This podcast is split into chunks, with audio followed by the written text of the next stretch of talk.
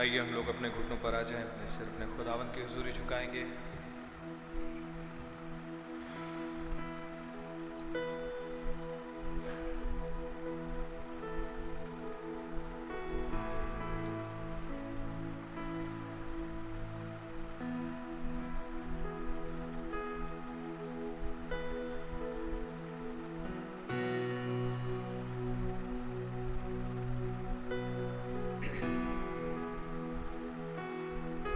प्यारे खुदा, प्रभु यीशु मसीह, आपका बड़ा ही धन्यवाद हो इस प्यारे अवसर के लिए, प्रभु। इस संडे मॉर्निंग के लिए, प्रभु जी, जबकि आपके पास आने का मौका आपने दिया, खुदा। एक बार फिर आप के अनुग्रह से हम याद कर सकें कि मौत एब्सोलूट नहीं है, ज़िंदगी एब्सोलूट है। आप एब्सोलूट हैं, प्रभु जी। आपकी मनसा का भेद एब्सोलूट है, और वो कभी डिफीट नहीं हो सकता। और इसका आपने एक डिमॉन्स्ट्रेशन आज से 2000 साल पहले दिखा दिया प्रभु, जब आपने एक संडे मॉर्निंग को प्रभु जी अपने बोले, सोचे हुए वचन के अनुसार मृतकों में से जी उठ करके दिखाया। आपका नाम मुबारक हो प्रभु जी। और वो ही देह जो क्रूस पे चढ़ाई गई थी, जी उठी और कब्र में पाई ना गई, आपका नाम मुबारक हो प्रभु जी।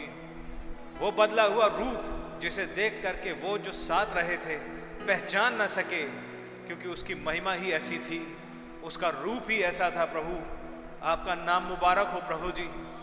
ओ मेरे खुदावंद, आपकी जय हो, प्रभु। और खुदावंद, आपने कहा, खातिर जमा रखो। मैंने संसार को जीत लिया है। मेरे प्रभु जी, और इस विजय को आपने अपनी दुल्हन के लिए प्रोवाइड कर दिया। आपके नाम की तारीफ़ हो, प्रभु जी। आपका धन्यवाद हो कि आपने एक ब्राइड एज को रखा। आपका धन्यवाद हो कि आपने अपनी योजना के फोल्ड्स में एक सेकेंड फोल्ड की पूर्ति को भी रखा। एक onset of the adoption age को रखा प्रभु जी। एक अडॉप्शन एज को रखा। आपका नाम मुबारक हो। आपका धन्यवाद हो कि आपकी योजना में एक संपूर्ण छुटकारा पाया जाता था प्रभु जी। An absolute and complete restoration जो कि अपनी पूर्वावस्था में वापस पूर्णतः, संपूर्णतः बहाल करने का आपके पास ही रास्ता उपलब्ध था, सो आपने रखा प्रभु। आपका नाम मुबारक हो खुदावन और जब आपने ये सोचा कि आप ऐसा करेंगे वो मेरे प्रभु को चेहरे आपके जहन में बिना इलम से पेशतर से आपने रखे। वो आपका नाम मुबारक हो, प्रभु जी। उन चेहरों की खातिर आपने अपना लहू बहा दिया। उन चेहरों की खातिर आपने सारी बेस्ती सहली दुख सुख झेला। ओ मेरे प्रभु जी, सारे रिजेक्शन और बेजती झेली प्रभु। आपका नाम मुबारक हो खुदा। हमारे पापों को अपने ऊपर ले लिया, ताकि हमारे लिए उद्धार का रास्ता खोल दें। आपका शुक्र हो प्रभु जी। आपके नाम की तारीफ़ और इस युग में खुदावन उसकी रिडीम्ड कागजातों को लेकर के चले आए प्रभु, ताकि आप मनादी करके बता सकें कि कौन कौन हैं इस युग के अंदर, जो कि नाश होने के लिए बनाए ही नहीं गए थे। वो इसलिए बनाए गए थे कि आपकी महिमा उनमें से प्रकट हो सके। वो क्रोध के पात्र नहीं थे। वो मेरे प्रभु, आपका शुक्र हो खुदाबंद माओ का आपने इस खोए अंडे को भी ढूंढ निकाला। आपका शुक्र हो, प्रभु जी, और सात सीढ़ियाँ प्रोवाइड कर दी। वो मेरे खुदाबंद एक फुल स्केप मिरर प्रोवाइड कर दिया। आपका शुक्र हो, प्रभु जी।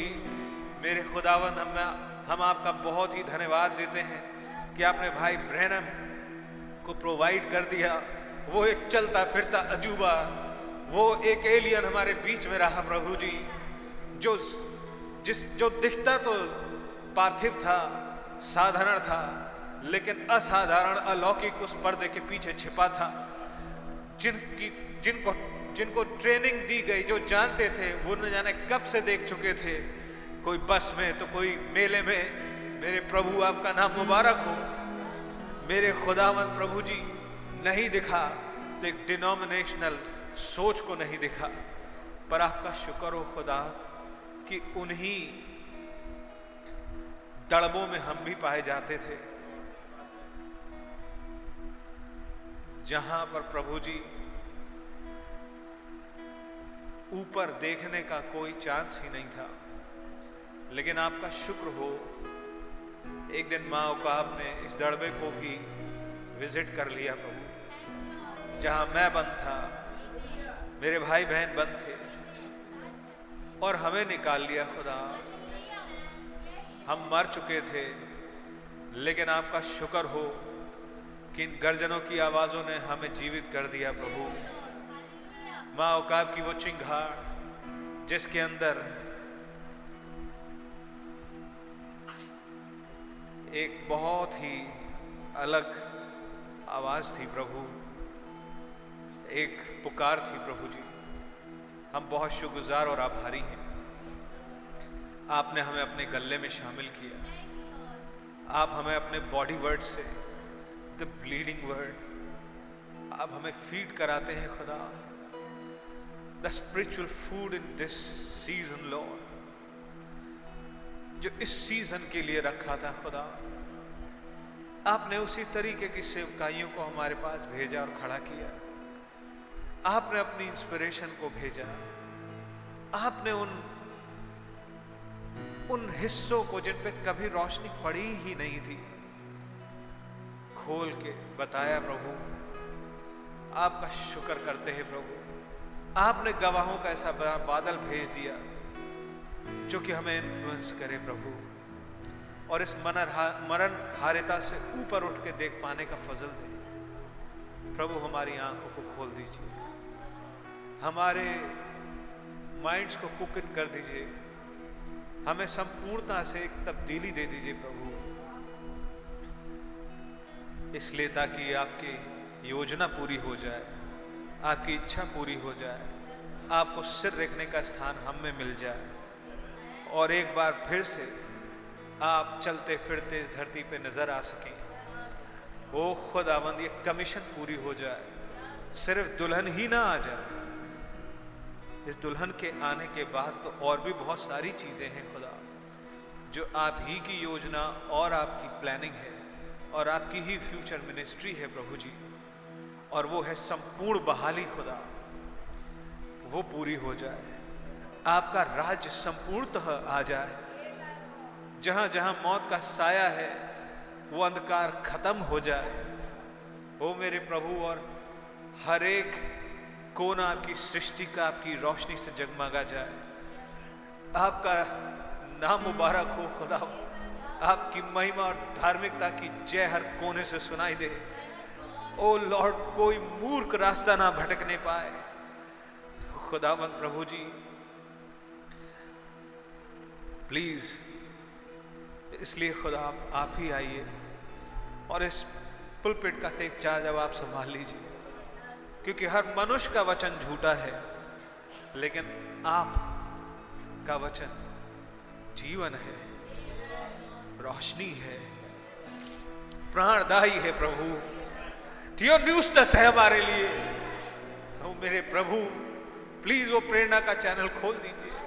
इस सोते हुए चर्च में एक बेदारी भेज दीजिए ओ मेरे प्रभु, ओ खुदा, प्रभु जी, एक रिवाइवल भेज दीजिए प्रभु अपने आत्मा को उड़ेल दीजिए। होने पाए कि उस रैप्चर मॉर्निंग यहाँ पर कोई भी ग्रीननेस ना पाई जाए, खुदावंत कोई भी बेबी लाइक चाइल्डिश ना पाया जाए। वरन एक मेच्योर्ड ब्राइड जिसको ये आवाज़ समझ आ गई गेट बैक इन लाइन और उसने लाइन को कैच कर लिया और सिंफनी में कदम ताल मिला लिया। वो मेरे प्रभु so dead to our own thinking and understanding कि आपका वचन अपनी संपूर्णता में प्रकट हो। प्लीज़ लॉर्ड जीसस और इसके लिए हमें एक मौका इस संडे का और मिल गया है कि आपके वचन की सोबत में बैठ पाए। प्लीज़ लॉर्ड हमारी मदद करें। हमारी अगुवाई करें, खुदा। ऐसा फेत उठा दें, प्रभु जी, जो हर बीमारी के, हर डीमन के बहुत बियॉन्ड प्रभु जी, आपके राज को पूर्णता प्रकटीकरण में ले आए। हो मेरे प्रभु जी, आपकी इच्छा पूरी हो सके। आपका ही नाम मुबारक हो।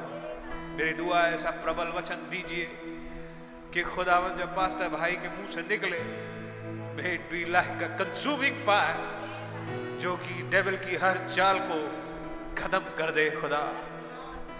वो मेरे प्रभु जी, और आपका प्रकाश हर एक अंधेरे कोने को जगमगा दे। और आपकी ऐसी वर्षिप तारीफ़ यहाँ पर इस्टेब्लिश हो प्रभु। एक बार फिर से मंदिर की ढेवड़ियाँ हिल जाए प्रभु। आपका नाम मुबारक हो प्रभु। और आप ही सर्वो स्थान में विराजमान दिखाई पड़े, खुदा। प्लीज़ आइए प्रभु जी। फिर ये इंटरनेट का कनेक्शन हायल ना आए प्रभु। वरन वो अनॉइंटिंग ऐसी फ्लो करे खुदावंद कि आपकी दुल्हन का हर रंग प्रभु जी, अपने स्थान पर ही एक मंदिर ठहरे। एक जीता जागता मंदिर। वो मेरे प्रभु, आपका नाम मुबारक हो। और उसकी वायल्स की हार हो, प्रभु। और एक विक्टोरियस ब्राइड दिखाई दे सके। आपके नाम की तारीफ़ हो, प्रभु। आपकी जय जयकार हो। प्लीज़ आप ही आइए। टेक चार्ज लीजिए, क्योंकि हम आपसे निवेदन करते हैं, प्रभु। ये जानते हुए, ये कहना चाहते हुए कि हम अयोग्य है, प्रभु। इनकेपेबल है इनसफिशिएंट है। पर आप हमारी दुआओं को सुनने वाले हमारे प्रभु यीशु मसीह, आप all sufficient all powerful omnipotent है प्रभु, जिसने अपना नाम जोहोवा इसलिए रखा कि उसे अपने फैमिली में रहना पसंद आया। प्लीज़ आज भी आइए और हमारे साथ ही समय गुजारना पसंद कीजिए। हमें आपकी ज़रूरत है। यीशु मसीह के नाम में। आमेन हालेलुया खुदा के नाम की तारीफ़ हो। आइए गीत गाएँगे, ए मौत तेरा डंग कहाँ? ए कबर, तेरी विजय कहाँ? क्या ये इस पे आ सकता है? क्योंकि ये किताब में तो है नहीं।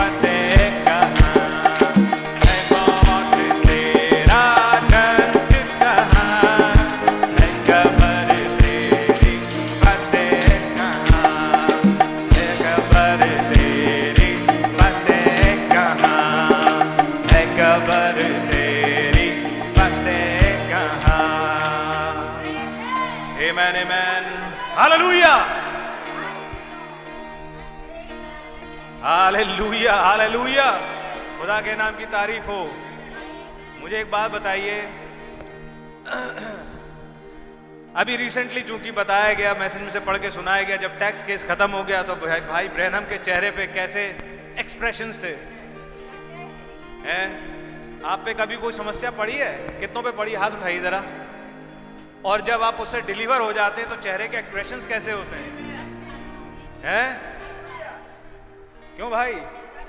अरे उछल रहे होते हैं। कम से कम एक मुस्कुराहट तो होती है यार। होती है कि नहीं?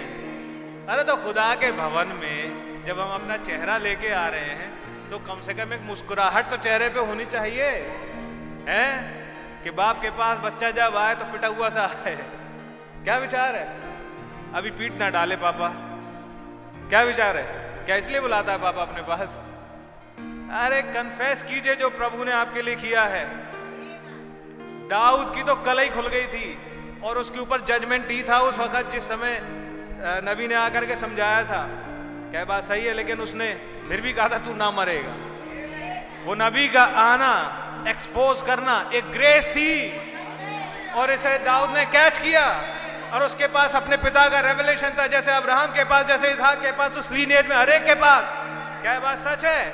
और उसने कहा, मैं खुदा के हाथ पढ़ू। क्योंकि मालूम है पापा क्या करेंगे। पापा जीवनदायी हैं। पापा जीवन देते हैं।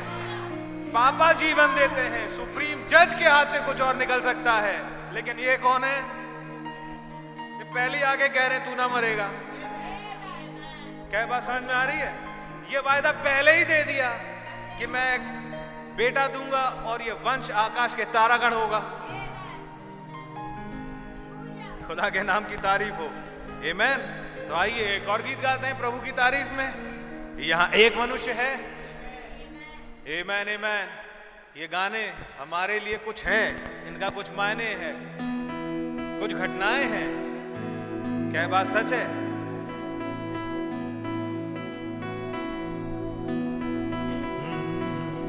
कितना मन होता है मेरा ये गाना। कोई गा सके, खुदा का कलाम रोशन हुआ है। लेकिन समडे मे बी ट्राई खुदा मेरी मदद करें, इसकी टाइमिंग नहीं पकड़ पाता हूँ मैं कभी कभी म्यूज़िक के साथ, लेकिन होगा। पर आइए, हम ये गाना गाते हैं, यहाँ एक मनुष्य है।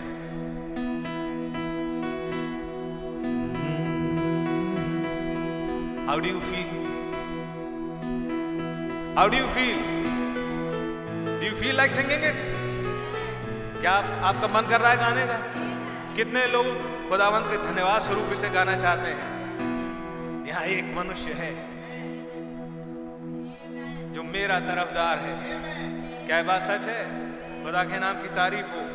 मैं ढीठ बनने के लिए नहीं लेकिन हाँ डेविल के लिए तो सुपर ढीठ बनने के लिए खड़ा हूँ। क्या बात सही है या नहीं? खुदा के नाम की तारीफ़ हो।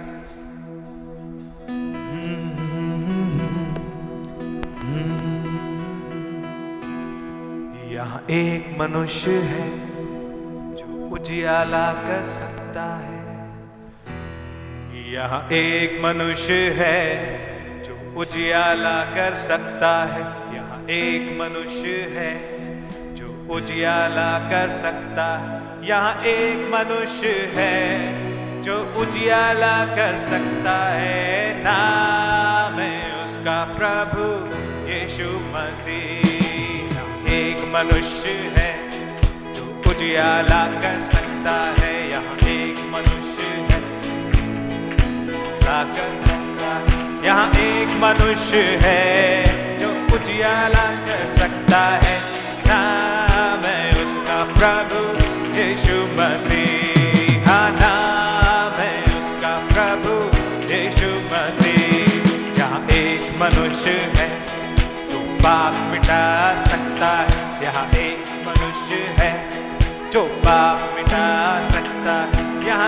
एक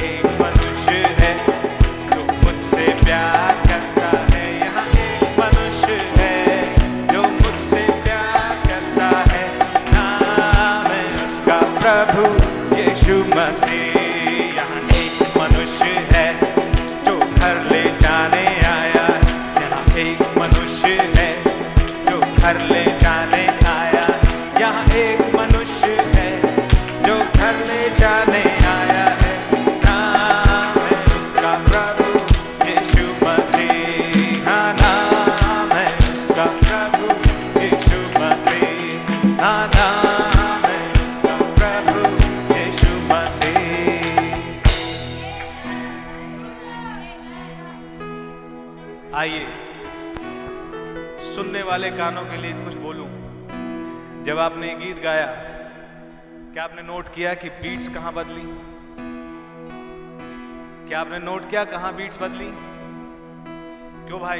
तुमने जानबूझ करके बीट्स बदली थी उस जगह पर सोच के? या बस वो बीट्स समझ में आ गई कि ये बजाया जाए, जो भी रहा हो, उस जगह तुमने अप्लाई कर दिया? कौन सा, कौन सी लाइन थी? हैं? मेरा तरफदार है। मेरा तरफदार है, जिसको याद हो मेरा तरफदार है। ब्रदर सिस्टर भाई ब्रैनम ने भी चीज़ों को नोट किया। ये जानबूझ के नहीं होती, ये ऑर्केस्ट्रेटेड नहीं है प्री प्लान नहीं है, पर शायद कुछ बता रही हूँ। खुदा के नाम की तारीफ़ हो। और उस उस बीट ने एक अजब सी फील गीत में जोड़ दी। खुदा के नाम की बहुत तारीफ़ हो। हे मैंने मैं अब आखिरी सवाल मैं पूछूँ, जबकि हम वचन के प्रचार की ओर चल रहे हैं। क्या आपको ये भरोसा है कि आपकी दुआ का उत्तर आज खुदावन दे सकते हैं? अगर आपकी, आपको ये लगता है कि आप एक सेंटिफाइड लाइफ नहीं जी पाते तो क्या खुदावंद आज कुछ कर सकते हैं? अगर आज आपको ये लगता है कि आपको मैसेज जो समझना चाहिए वो नहीं समझ में आता तो क्या खुदावंद कुछ कर सकते हैं? Can you put that safari up here मैं अपने भाई बहनों का कॉन्फिडेंस बढ़ाने के लिए खुदावंत के एक प्रॉमिस को, जो पुराने नियम में दिया गया, लेकिन यीशु मसीह ने उसे ला करके अंडरलाइन किया। क्या लिखा है इसमें? जो मनुष्य से नहीं हो सकता, वो खुदा से हो सकता है। और हम वो चुनिंदा लोग हैं जिन्हें खुदावन ने अपने पास आज चुन के बुलाया है Amen. आइए इसको गाए only believe only believe all things are possible things are possible, uh, sister. All things are possible. Have faith in God. Amen. वो हमारे कन्फेशन का महायाजक यहाँ अभी भी उपलब्ध है जो हमारी निर्बलता की भावनाओं के द्वारा आज भी छुआ जा सकता है क्या ये बात सच है खुदा के नाम की बड़ी तारीफ़ हो।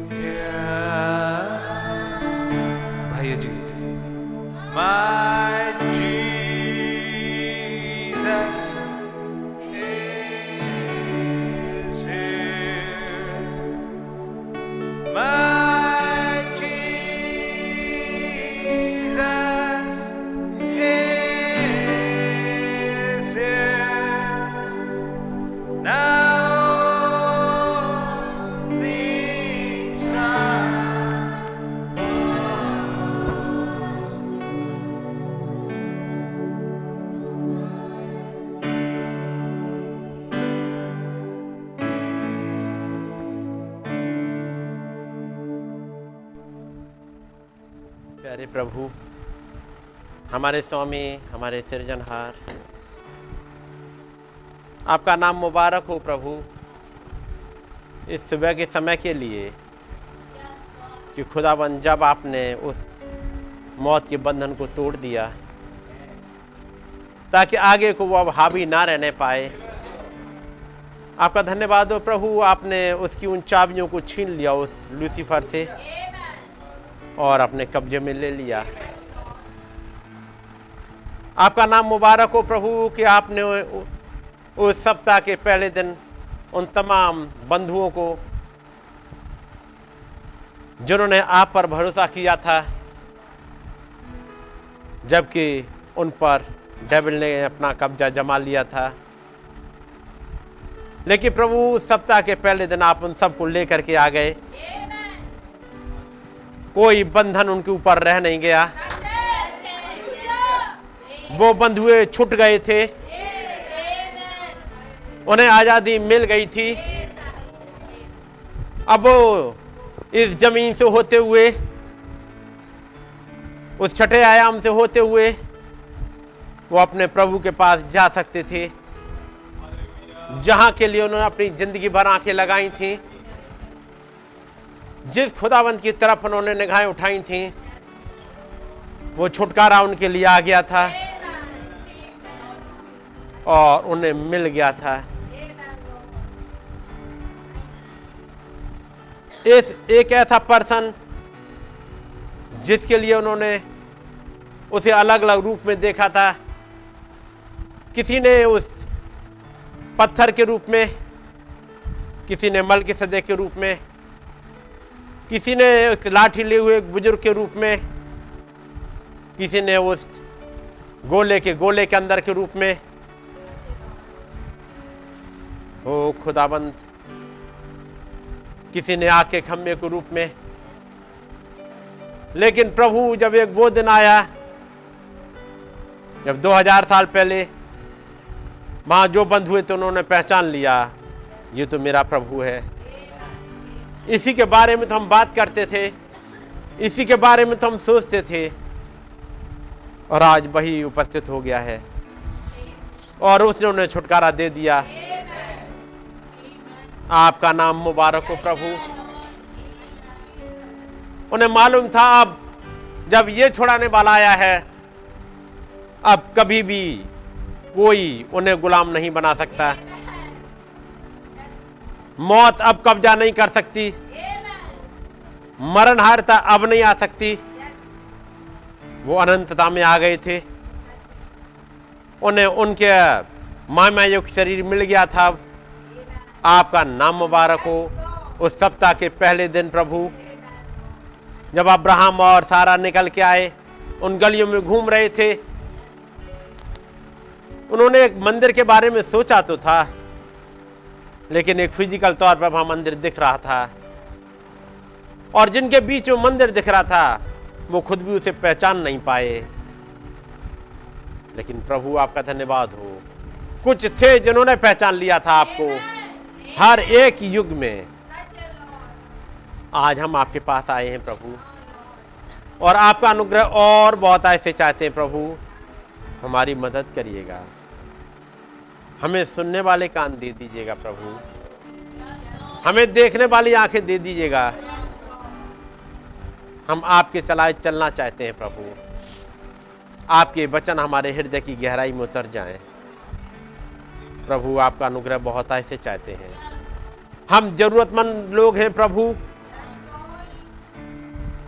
हमारी जरूरतों को पूरा करिएगा प्रभु। हमें आपके पवित्र आत्मा की बहुत ऐसी ज़रूरत है, लॉर्ड। हमें आपके वचन के खुलासे की बहुत ज़्यादा ज़रूरत है। हम आज यहाँ पर नॉलेज पाने के लिए नहीं, प्रभु। बल्कि वो रेवलेशन पाने आए हैं।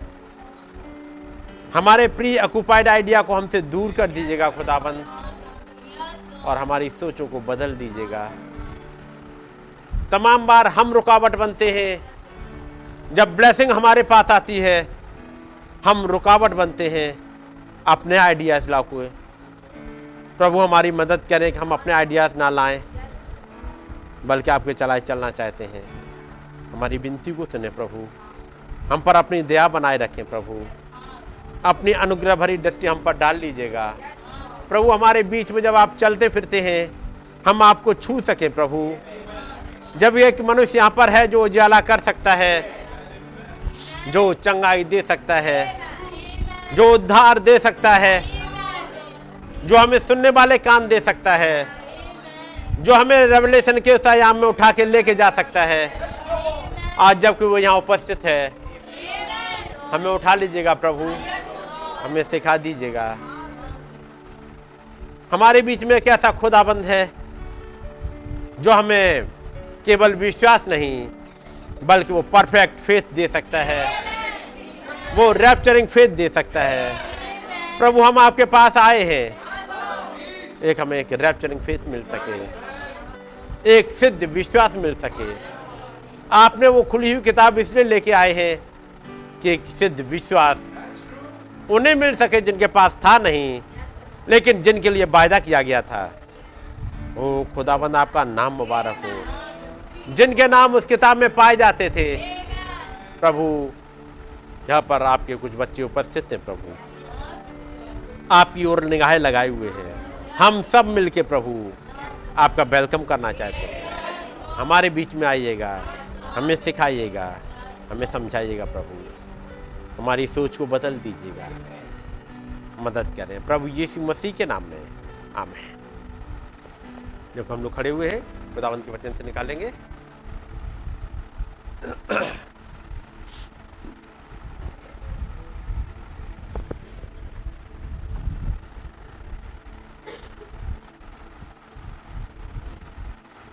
लूका की इंजील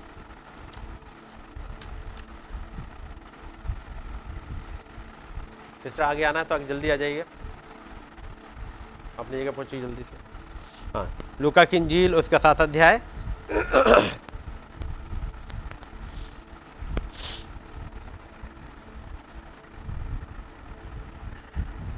और उसकी कुछ कुछ आयतें मैं पढ़ रहा हूँ।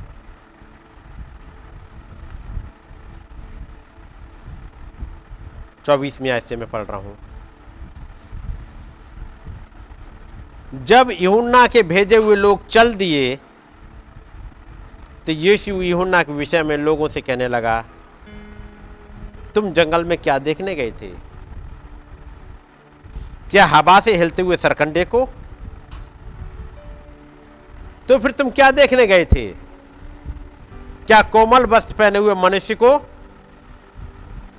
जो भड़कीला वस्त्र पहनते और सुख से रहते हैं, वे राजभवनों में रहते हैं? तो फिर क्या देखने गए थे? क्या किसी भविष्यवक्ता को?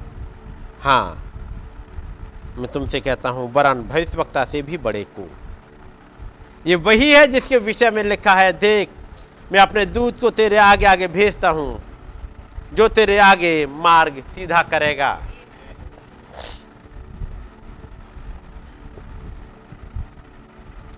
मैं तुमसे कहता हूँ कि जो स्त्रियों से जन्मे हैं, उनमें से यूना से बड़ा कोई नहीं।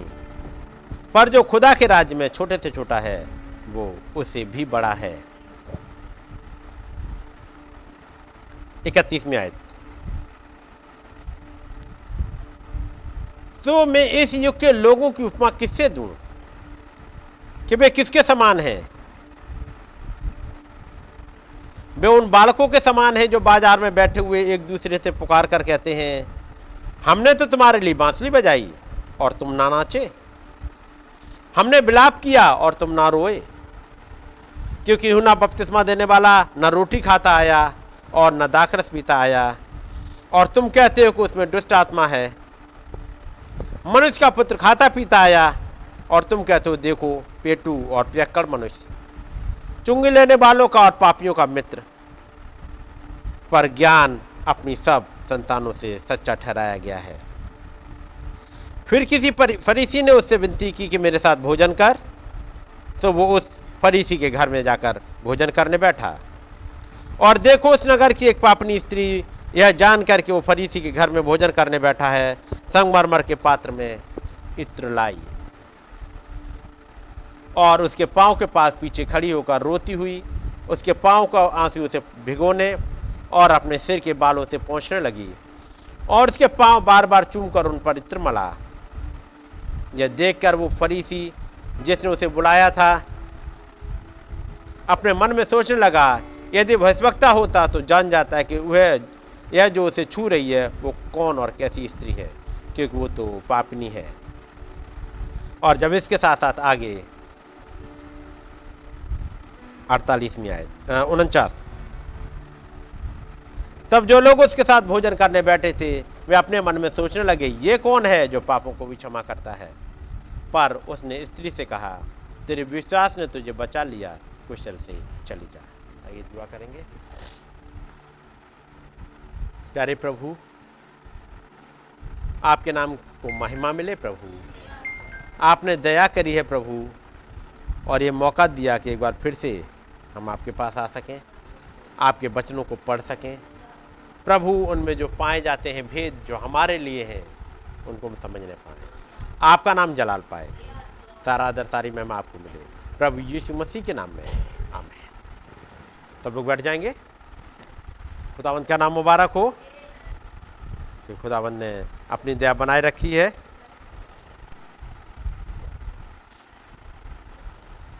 अब जबकि मौका है खुदावंत के वचन को देखें और पिछली बार संडे का आपको याद होगा, पिछले थर्सडे को मैसेज क्या लिया गया था आपको याद है? थर्सडे। है किसी को याद? कौन सा ऐसा पढ़ा गया? जी? प्रेरितों के काम। हम्म? और डेढ़ सौ कम छब्बीस, और क्या क्या पॉइंट और रखे गए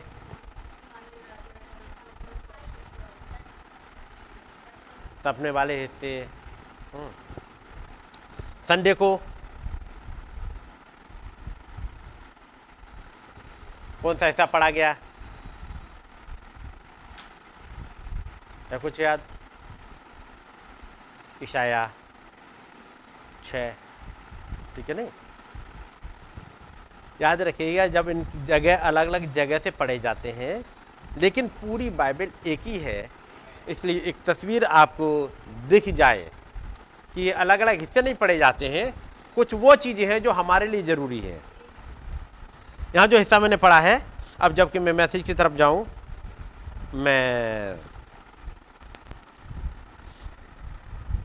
इस मैसेज की पहले बैकग्राउंड बता दूँ, जो नबी ने लिया।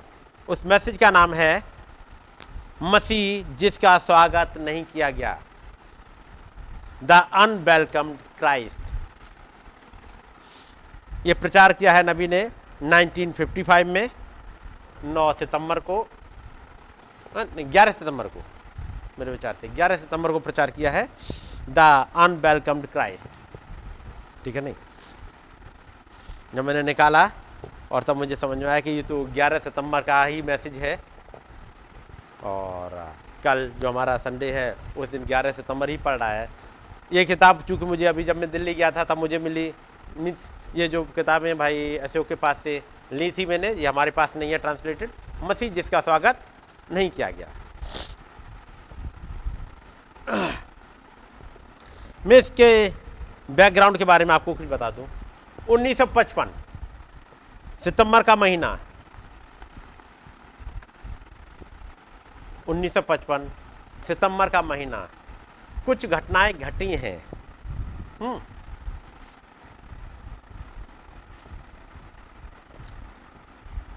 अब यहाँ पर भाई ब्रानम जब बात करते हैं, सुनिएगा। आप जानते हैं क्रूज का प्रचार अवलोकन लेकर के आता है। इसको निकाल दीजिएगा, क्योंकि हिंदी में ट्रांसलेशन जैसा होना चाहिए प्रॉपर नहीं है। तो कहीं कहीं पे मुझे ज़रूरत पड़ेगी।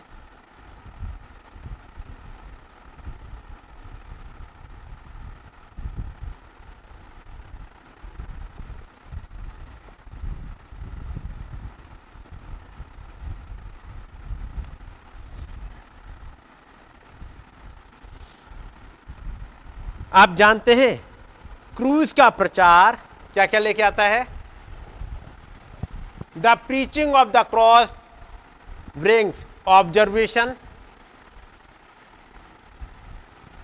it brings troubles it brings attire and we can not expect to be immune from all these ये जो क्रूज का प्रचार है क्या क्या लेके आता है? नंबर एक ऑब्जर्वेशन अवलोकन, निरीक्षण, जाँच पड़ताल लेके आता है। दूसरा, परेशानियाँ भी लेकर के आता है। और ये उत्तेजना भी लेकर के आता है, हिलाया जाना लेकर के आता है, क्रूज का प्रचार।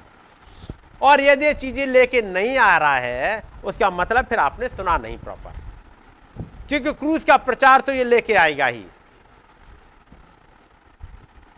बात समझ रहे पहला काम क्या लेके आएगा? ऑब्जर्वेशन किस बात का? क्रूज का प्रचार। यदि क्रूज का प्रचार हो रहा है और आपको क्रूज के पास ना लाए, यदि क्रूज का प्रचार हो और क्रूज की महत्ता को आपको ना समझाए होता क्या है? जब काफ़ी पुराने हो जाते हैं, पुराने लोग, छोटी चीज़ें भूल गए होते हैं। क्यों? क्योंकि वो तो बेसिक चीज़ें थी, वो प्राइमरी की चीज़ें थी। अब तो हम मैसेज में बहुत ऊँचे निकल गए हैं। इतने ऊँचे इतने ऊँचे के नीचे की सीढ़ी गायब हो गई है। यदि कभी इतने ऊँचे हो जाए कि नीचे की सीढ़ी गायब हो जाए। तो याद रखिएगा फिर। एक आपका अभी गायब होना ही बाकी है फिर। सीन से गायब, फिर पता नहीं चलेगा कहाँ चले गए। आप जानते हैं कि क्रूज का प्रचार ऑब्जर्वेशन से लेके आता है। यदि ये ऑब्जर्वेशन ना लेके आए कि आप क्यों बुलाए गए हो, क्रूज क्यों लाया गया था बाई नॉलेज नहीं। बाई नॉलेज सबको पता है, क्योंकि ये चीज़ें नहीं भूल जाते हैं। ये चीज़ें भूल नहीं जाते, लेकिन भूलते क्या हैं? जैसे नबी ने एक मैसेज में कहा था, जैसे मैंने कही, एक बार एग्ज़ाम्पल भी दिया है, कि जब एक इसराइली उससे गुना हो गया, उसे पता लगा कि मेरे इस गुनाहों से मुझे छुटकारा मिल सकता है, मेरे गुनाह ढांपे जा सकते हैं, यदि मैं एक मेमना लेके जाऊँ, वो मेमना लेके जाता है घर से अपने मेमने को लेके जाता है, खींचते हुए लेके जाता है वहाँ मंदिर तक। रास्ते भर एक रिपेंटेंस में जाता है। वहाँ पहुँच रहा है मंदिर में। याजक के पास जाएगा। याजक कहेगा, अपने हाथ इस पर रखो। तो हाथ रखता है। मेमने को मरते हुए देखता है। उसकी जान जब जा रही है, वो जानता है कि इसकी जगह मुझे जाना था, लेकिन मैं बच गया हूँ। इस मेमने की वजह से। ये एक बड़े ही रिपेंटेंस में जाता है। गया रिपेंट किया, वापस लौट के आया। एक रिपेंटेंस में होते हुए घर आता है। दिल में एक सुकून लेकर के आता है कि मैं बच गया हूँ। ज़िंदगी चलती है धीमे धीमे फिर से, फिर गुना हो जाता है। लेकिन अब उसे तरीका मालूम हो गया है कि वो जा सकता है। अगली बार फिर उसने मेमना लिया, फिर लेके जाएगा। लेकिन जो सिंसियरिटी पहली बार थी, वो दूसरी बार नहीं है। दूसरी बार उसके पास नॉलेज है, जो पहली बार नहीं थी। पहली बार उसे नहीं पता था कि महाजग मुझसे क्या क्या करने को कहेगा।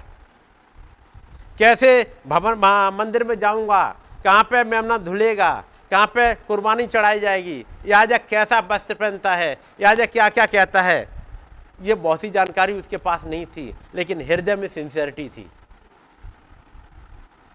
जब हृदय की गहराइयों से जा रहा था क्योंकि उसके पास एक सिंसियरिटी है। उस गंभीरता के साथ जाता है। नॉलेज बहुत नहीं है। क्या होगा? उसने सुन रखा है, उसने पढ़ रखा है कि ऐसा ऐसा होता है। लेकिन अब वो पहली बार देख रहा है।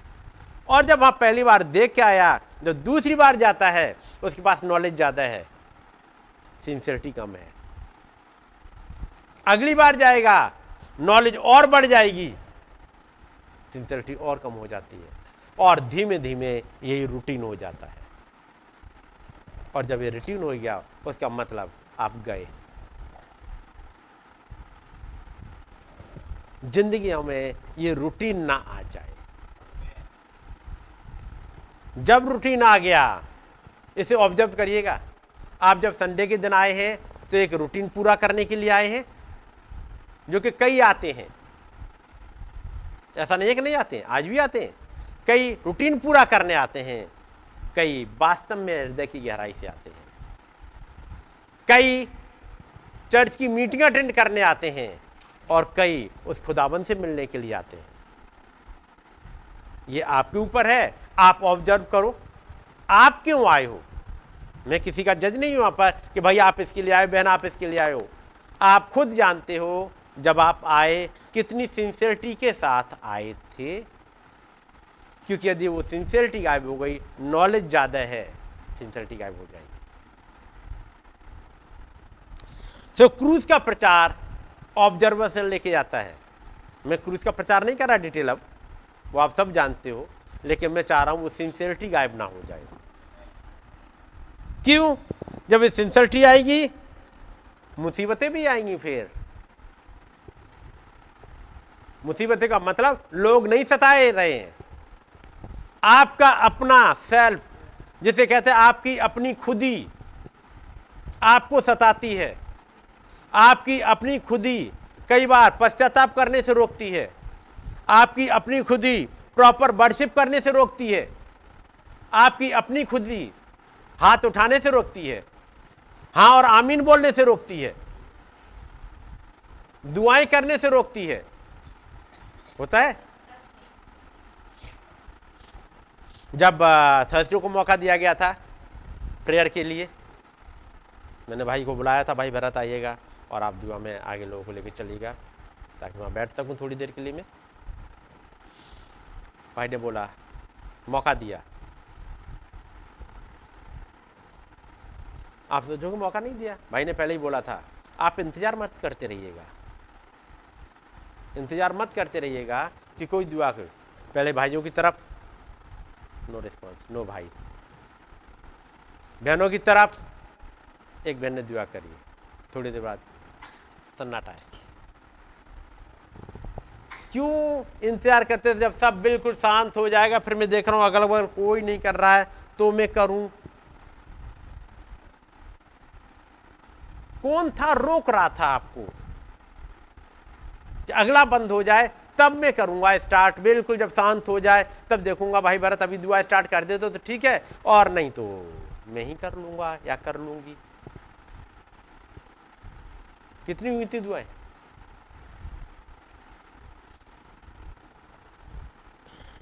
एक और चीज़ इससे पहले कि मैं भूल जाऊँ या उस उस जगह उस जगह तक नहीं पहुंचूं एक काम और करिएगा रीतियों से निकल आइएगा और ख़ास तौर से जब साँझ को जब फ़ीड वॉशिंग के लिए जाते हैं, अपने ग्रुप्स को चेंज करिएगा। ग्रुप बन गए हैं, चाहे भाइयों की तरफ़ हो, चाहे बहनों की तरफ़ हो।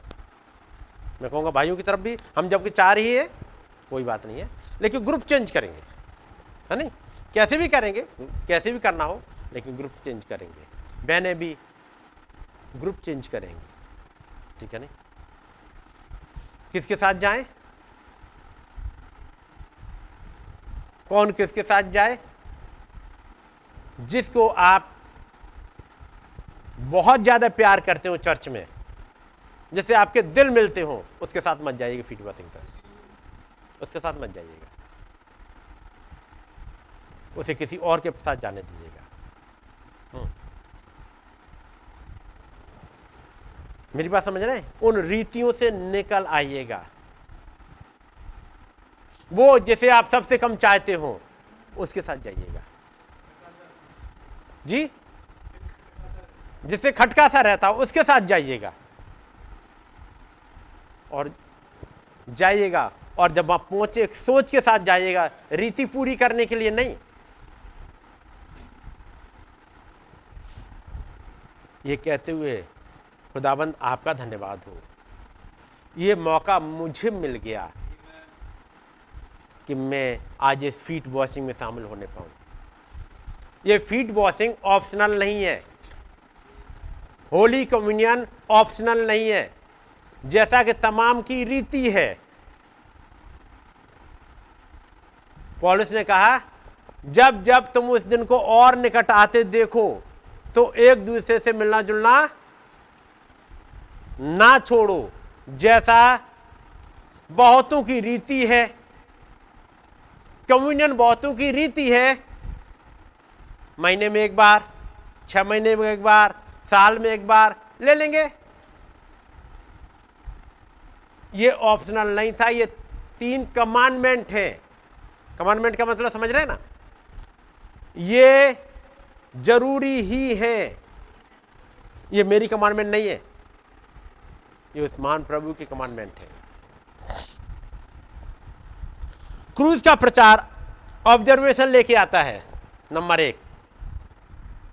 ये मुसीबतें लेकर आता है। और यदि उन आप अपनी खुदी को मार पाए तो फिर ये उत्तेजना लेकर के आता है।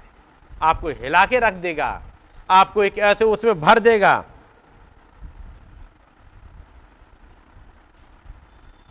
नबी कहते हैं, अब आगे घटना को लेते हैं। जब हमने ज़ीरो को छोड़ा तो हमें कुछ परेशानियाँ आई थी। अब मैं उल्लेख करूँगा ये क्या थी। भाई ब्रानम, सितंबर के महीने में अपने चर्च में लौट आए हैं। जफरसन विले में 9 सितंबर को ग्यारह सितंबर को ये मैसेज प्रचार कर रहे हैं। ग्यारह सितंबर को। और वो है, अनवेलकम्ड क्राइस्ट। वो मसीह जिसका स्वागत नहीं किया गया। वो ये नहीं कह रहे अनवेलकम्ड जीसस उनकी टाइटल भी देखिएगा। वो ये नहीं कह रहे अनवेलकम्ड क्राइस्ट वो मसीह जिसका स्वागत नहीं किया गया। जब वो कहा अनवेलकम्ड क्राइस्ट तो याद रखिए कहाँ की बात हो रही है। 2000 साल पीछे मत चले जाएगा घटनाएँ 2000 साल पहले की पड़ी जाएँगी। लेकिन वो लेके आए इस बात को, जब जीरिक से लौटे हैं।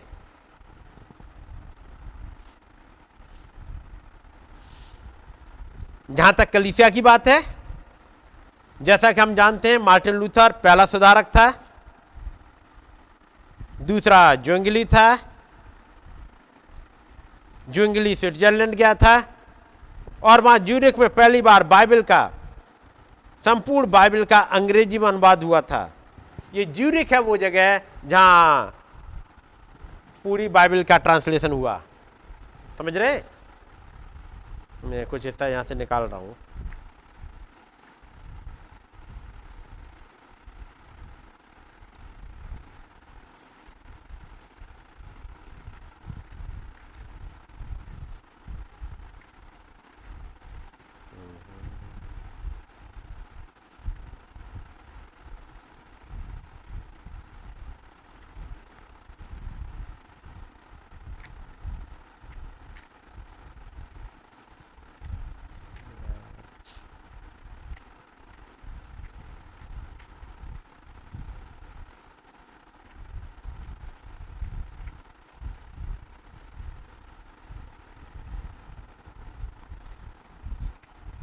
इसके चैप्टर का नाम है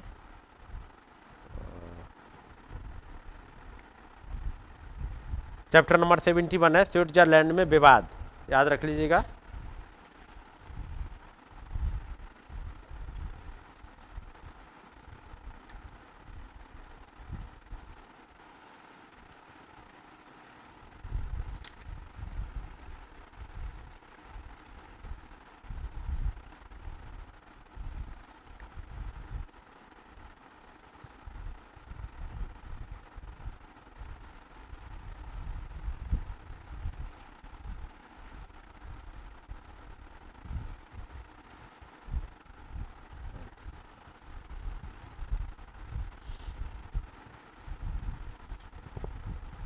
जून का महीना आ रहा है 1955 भाई ब्रनम स्विट्जरलैंड पहुँच गए हैं 1955 में।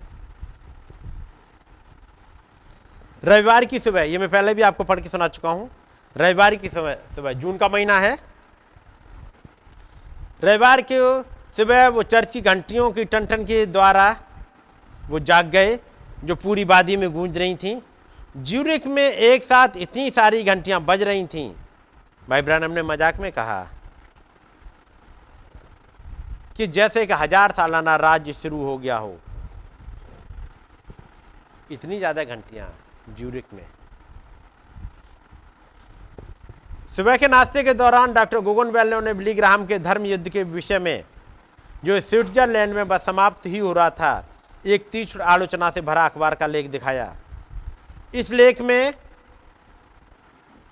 रेवरेंड ग्राहम के विषय में एक भी अच्छी बात नहीं कही गई थी। बात है बिली ग्राहम की। बिली ग्राहम ने वहाँ प्रचार किया था। और वहाँ पर काफ़ी कुछ एक जैसे कहते हैं, रिलीजियस वॉर चल रहा है, लड़ाई चल रही है। उसमें लिखा था, उनका सूट ज़रूरत से ज़्यादा महँगा था। यह नहीं बताया प्रचार क्या था। अखबार वाले लिख रहे हैं, उनका सूट ज़रूरत से ज़्यादा महँगा था। क्योंकि ये वाली बात को लेकर के आ रहे हैं भाई, इस वाले मैसेज में। उनके पीछे है बैकग्राउंड उनके इत्र की महक बहुत तीव्र थी। उनके बाल कुछ ज़्यादा ही लहरदार थे। जैसे कि उन्होंने किसी ब्यूटी सैलून में, उन्हें बनवाने में घंटों बिताए हों। रिपोर्टर को उनके प्रचार करने का स्टाइल भी पसंद नहीं आया था। वो उसमें कह रहा था कि श्रीमान ग्राहम, जंगली तौर पर अपनी बाहों को फैला फैला कर हिला रहे थे और किसी बेचने वाले की तरह चिल्ला रहे थे जो साबुन बेचने निकला हो।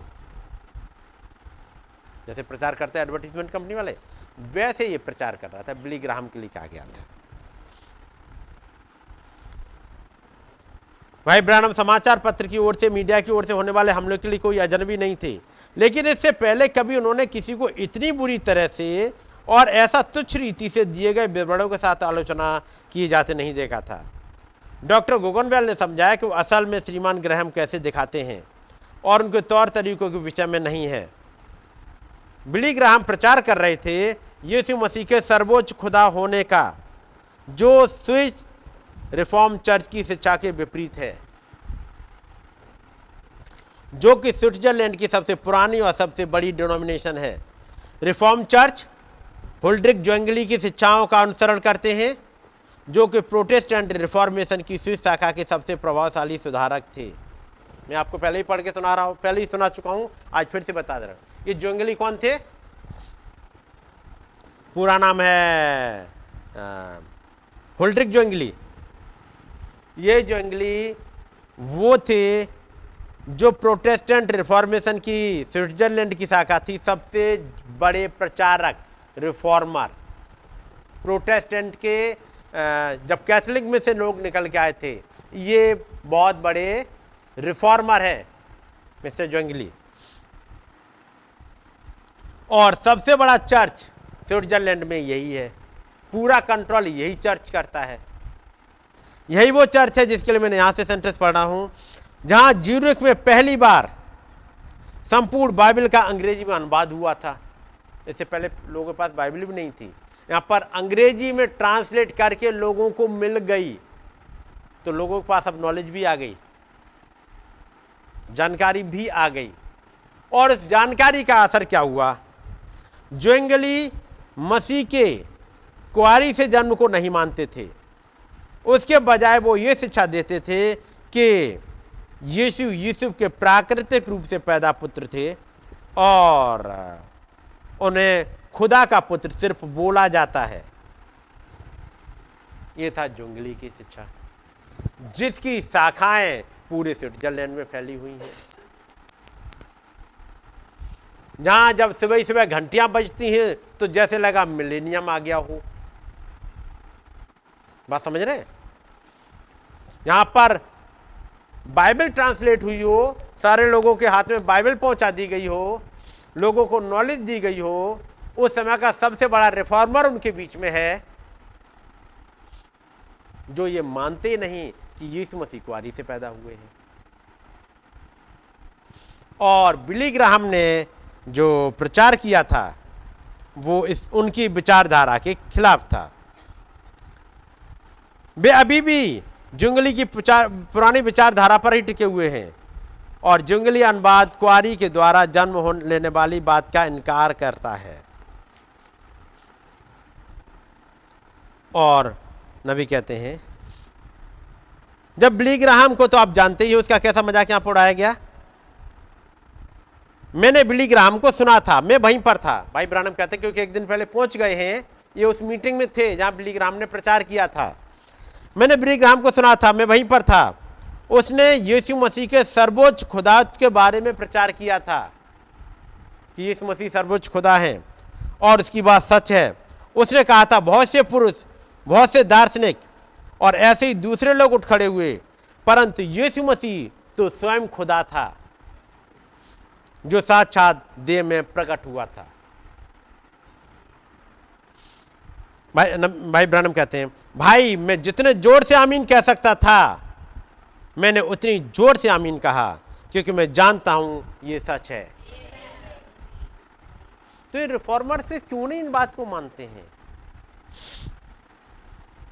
यदि रिफॉर्मर्स ये मान लें कि यीशु मसीह खुदा का बेटा है कुआरी से पैदा हुआ है। तो वो तो खुदा का बेटा है, अपने आप को उसके बराबर कहाँ से लाएँगे? यीशु मसीह एक रिफॉर्मर थे, उन्होंने मान लिया कि यीशु मसीह एक रिफॉर्मर थे, चंगाई करने वाले थे, मैं भी एक रिफॉर्मर हूँ।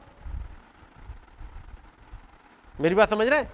एक लेवल पर ले आएँगे। यदि हम यीशु मसीह को अलग कह दें कि वो खुदा का बेटा है और बाकी सब इंसान तो डिस्टेंस तो बहुत हो गई गैप बहुत बड़ा हो गया। ऊपर वाले को थोड़ा सा नीचे लाओ और इसको थोड़ा सा ऊपर उठाओ। एक लेवल पर कहीं तो आ जाए, ताकि मेरी बाबाई भी हो। एक स्पिरिट को समझ रहे ना? क्या यही वो युद्ध स्कृति की आत्मा नहीं है? इसको थोड़ा सा नीचे लाओ। ये इत्र तो बेचा जा सकता था और गरीबों में बांटा जा सकता था। तब निगाहें कहेंगे अच्छा इसके बारे में यीशु मसीह ने कभी नहीं सोचा। उसे नीचे ले आओ। लेकिन एक है जो सोच सकता है ऐसा, ताकि कुछ तो आ जाए। एक ये डीमन है ये कि ईबिल है। जो अपने आप को ऊँचा उठवाती है, इंसान अपनी खुदी का इनकार नहीं कर पाता, अपने आप को ऊँचा उठाता है और दूसरे को नीचा करता है।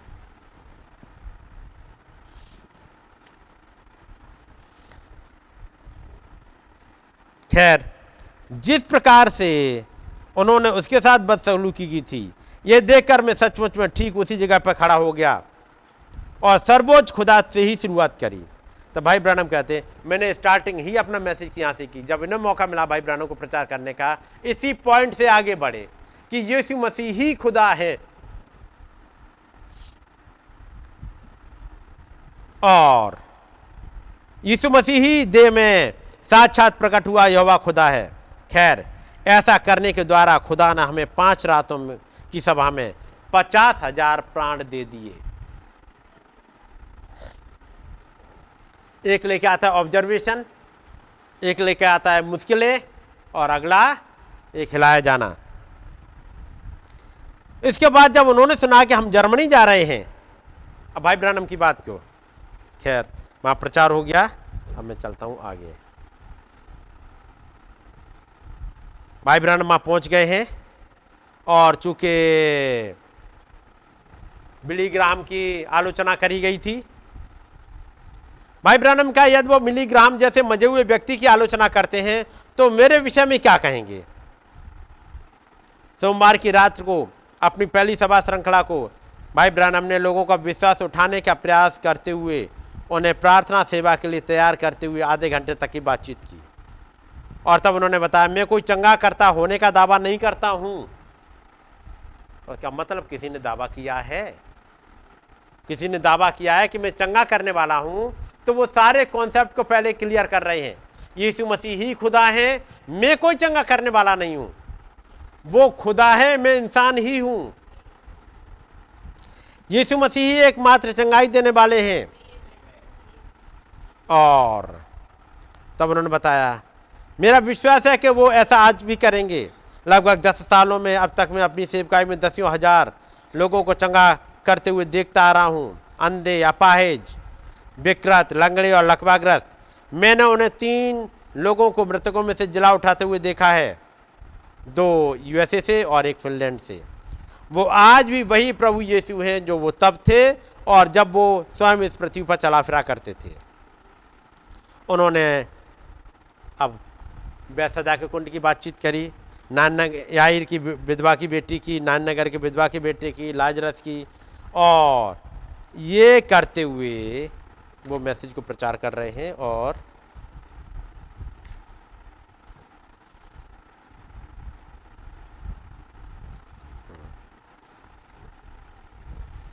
तब किसी ने एक चीज़ कही थी भाई ब्रनम से। अब उसके बाद जब उन्होंने सुना कि हम जर्मनी जा रहे हैं और वहाँ पर सरकारों गिरजा एक ही है, जो कलीसिया कहती है वही सरकार करती है, यानी वहाँ कंट्रोल सरकार पे कलीसिया का ही है। इसलिए जो सरकार कलीसिया कहेगी वही सरकार करेगी। नबी कहते हैं, प्रोटेस्टेंट कलीसिया ने तो मुझसे उससे ज़्यादा बदसलूकी की है। जितनी की कैथोलिक कलीसिया ने मुझसे बदसलूकी की है। इसके बाद वे वहाँ पर पहुँचे और यहाँ पर, वहाँ पर उन्होंने ये जाके प्रचार कर दिया, जर्मनी अधिकारियों को बता दिया, ये स्विट्जरलैंड के लोग हैं, अपने कंट्री में तो रोका ही। आलोचना करी स्विट्जरलैंड से जर्मनी में पहुँच गए। और उन्होंने कहा कि वो हमारे, भाई ब्रानम की मीटिंग को ना होने दें क्योंकि उनकी शिक्षा के पूरी तरह खिलाफ है। और उन्होंने बताया बताया कि वो भाई ब्रानम एक ढोंगी के अलावा कुछ नहीं है। खैर, अब वहाँ मीटिंग होने वाली थी। जो एक स्टेडियम उन्होंने बनवाया था, जिसको किराए पे ले लिया गया था, जिसमें तीस हज़ार लोग बैठ सकते थे, उन्होंने स्टेडियम देने से मना कर दिया। पहले हाँ कर दिया था अब स्टेडियम देने से मना कर दिया। कोई बात नहीं, उन्होंने गए और बाहर एक पंडाल लगा लिया उन्होंने। स्टेडियम नहीं मिला, कोई बात नहीं, पंडाल अपना लगा लेंगे, जिसमें करीब तीस हज़ार लोग बैठ जाते। और वहाँ पर, फिर वहाँ पर खबर भिजवा दी, फिर सरकार ने मीटिंग कॉल करी, वहाँ पर फिर से आपत्ति जताई गई और उन्होंने वहाँ पर खबर भिजवा दी कि नहीं, वो जगह भी नहीं मिल सकती। जहाँ पंडाल लगवाया, वहाँ भी नहीं मिल सकती। तब भाई गुगन वेल हैं, ये गए एक अमेरिकी प्रचारक से और वो जाके मिले।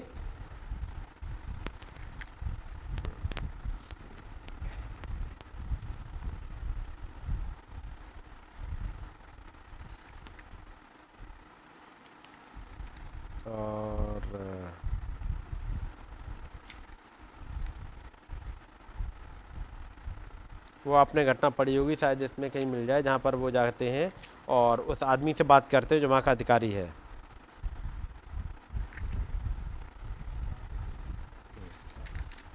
जी, इसी में है? इसी में है कहीं पे, वही मैं ढूंढ रहा हूँ?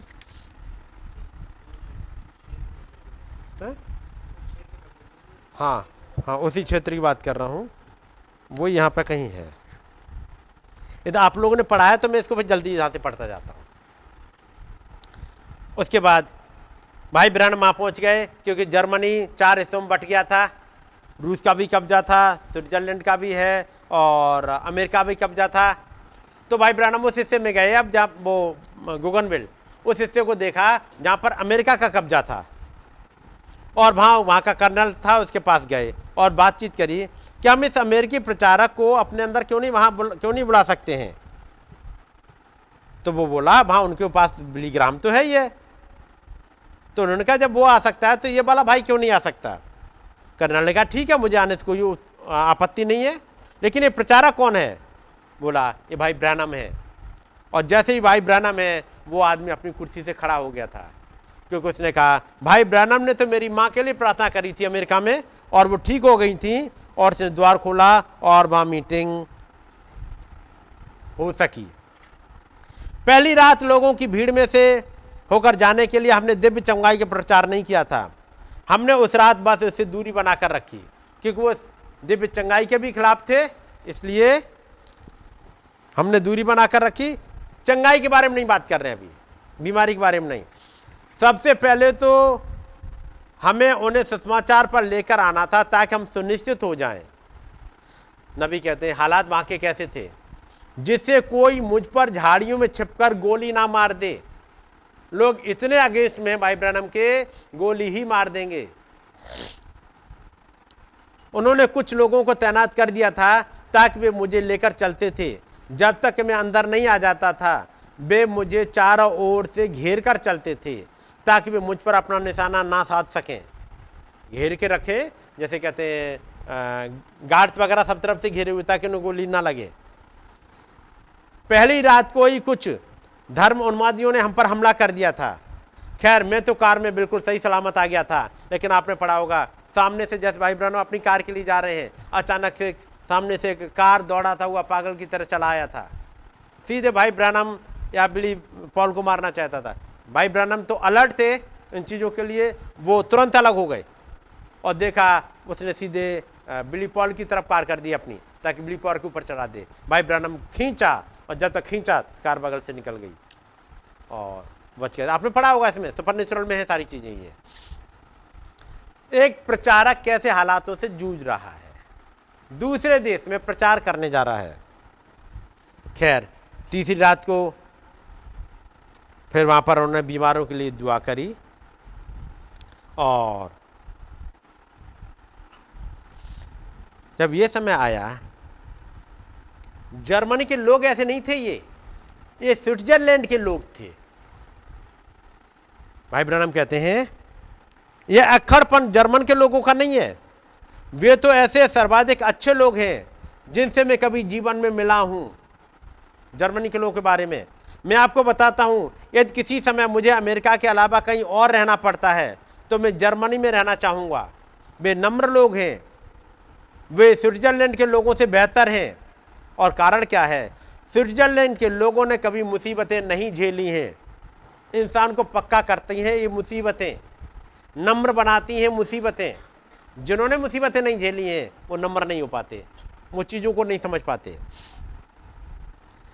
जैसे हम यहाँ पर अमेरिकन हैं, समझे? हमारे यहाँ पर कभी बम नहीं गिरे हैं, ऐसा कुछ नहीं हुआ है। कभी कभी लड़ाइयाँ होती हैं, लेकिन हम तो ज़मीन पर ही रहते हैं, लड़ाई करने वाले लड़ाई में चले जाते हैं, और वो हो सकता है अपनी जान दे दें, लेकिन हमारे साथ हमने कभी नहीं झेला है। परंतु उन जर्मनियों को तो खाक में मिला दिया गया था। उनकी माताओं को और उनके हथियारों को गैस से जला दिया गया था। उन्होंने अपनी माताओं की खोपड़ियाँ वहाँ पर पड़ी हुई पाई। जबकि अपने बच्चों को इस प्रकार से अपनी छाती से चिपकाए हुए थीं और वो जानते हैं कि प्रार्थना का क्या मायने होता है और वे नम्र और अभिलाषी लोग हैं। जर्मनी के लोग ऐसे हैं। अब मीटिंग होनी है जर्मनी में तो वहाँ भी जैसे स्विट्जरलैंड के लोग पहुँच गए। याद रखिएगा, ज़िंदगी में जब मुश्किलें आती हैं, आपको बहुत कुछ सिखाती हैं। समझ रहे ना? दाऊद की ज़िंदगी में मुश्किलें बहुत रही थीं। इसलिए जब वो कुर्सी पे भी बैठ गया था, तब भी, जैसे कहते कुर्सी का नशा चढ़ना, वो नहीं चढ़ पाया था। लेकिन साउल साउल ने मुश्किलें नहीं झेली थी। साउल को तो अचानक से निकाल करके और राजा बना दिया गया था। मुश्किलें नहीं झेली। इसके लिए थोड़े दिनों बाद ही वो खुदा को भूल गया। दाऊद को इतना घिसा गया, जैसे कहते हैं वो हर चीज़ पर खुदाबंद पर डिपेंड हो गया। ज़िंदगी में गलती हुई जरा सी तो तुरंत रिपेंटेंस में आ गया। उसने अपनी ईगो कभी नहीं रखी। जब उसके पास नातान नबी आके बताता है कि तूने गलत काम किया है, ये वो तू ही है पर्सन जिसने दूसरे की भेड़ को ले लिया था तो तुरंत रिपेंट करता है। पड़ा होगा। जब उसे पता लगता है कि मैं संदूक को वापस नहीं ला सकता हूँ, गड़बड़ी कहाँ है? वो नातान के पास जाता है। डिस्कस करता है। उसने अपनी खुदी को बरकरार नहीं रखा, उसने अपनी खुदी को जाने दिया ताकि खुदाबंद सब कुछ हो सके। और ये तमाम उन हालातों से गुजरते हुए गया था। तो ये हालात सिखाते हैं। जर्मनी वासियों को बहुत कुछ सिखाया गया। इंडियंस को बहुत कुछ सिखाया गया है क्योंकि बहुत गरीबी से, मुश्किलों से, गुलामी से निकले हैं।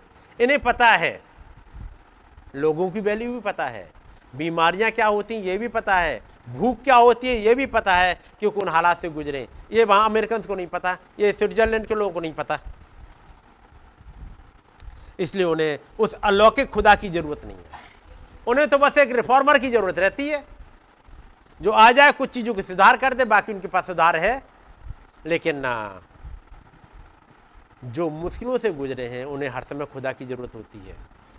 इसलिए खुदाबंद ने जब नबी को लिया पहले इतना घिस दिया कि हर बात में वो खुदाबंद पर डिपेंडेंट होना डिपेंड होना सीख जाए। अब यहाँ पर,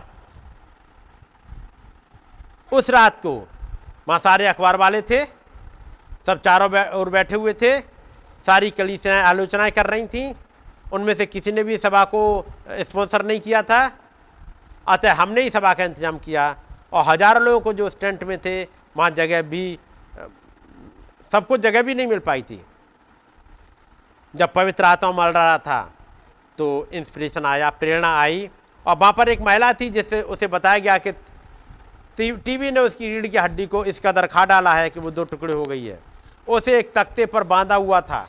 तख्ते पर क्योंकि रीढ़ की हड्डी टेढ़ी हो गई थी उस टीबी की वजह से। मैंने कहा, उसे खोल दो। एक डॉक्टर ऊपर उठा और बोला ओ आप ऐसा नहीं कर सकते हैं। क्यों? रीढ़ की हड्डी टेढ़ी हो चुकी है। अभी जर्मनी की बात है। मैंने कहा, उसे खोल दो, क्योंकि वो खुदावंद खुदा यूँ कहता है, बाला बचन है।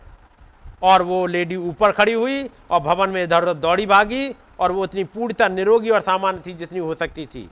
और वो नंगे पाँव थी और वो चलकर मंच पर आई। उसके बाद एक बच्ची आई, छोटी बच्ची। अंधी थी छः सात साल की है बच्ची। तब नबी कहते हैं मित्रों, मैं ईमानदारी से कहूँ, जब हमने उसके लिए प्रार्थना करी, यदि मैं दुनिया में सबसे बुरा ढोंगी इंसान होता तो भी खुदा ने उस बच्ची के विश्वास को सम्मान दिया होता।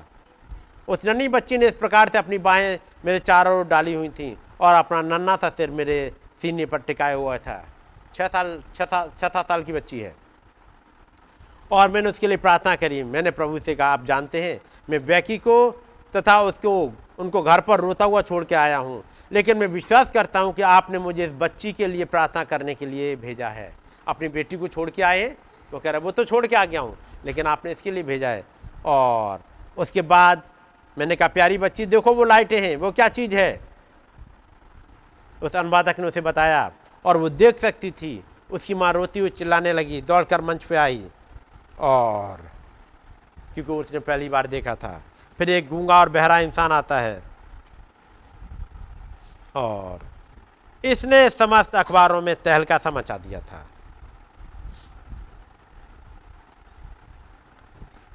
और अगले दिन सुबह कुछ लोग आ गए भाई ब्रानम के पास, वहीं जर्मनी के।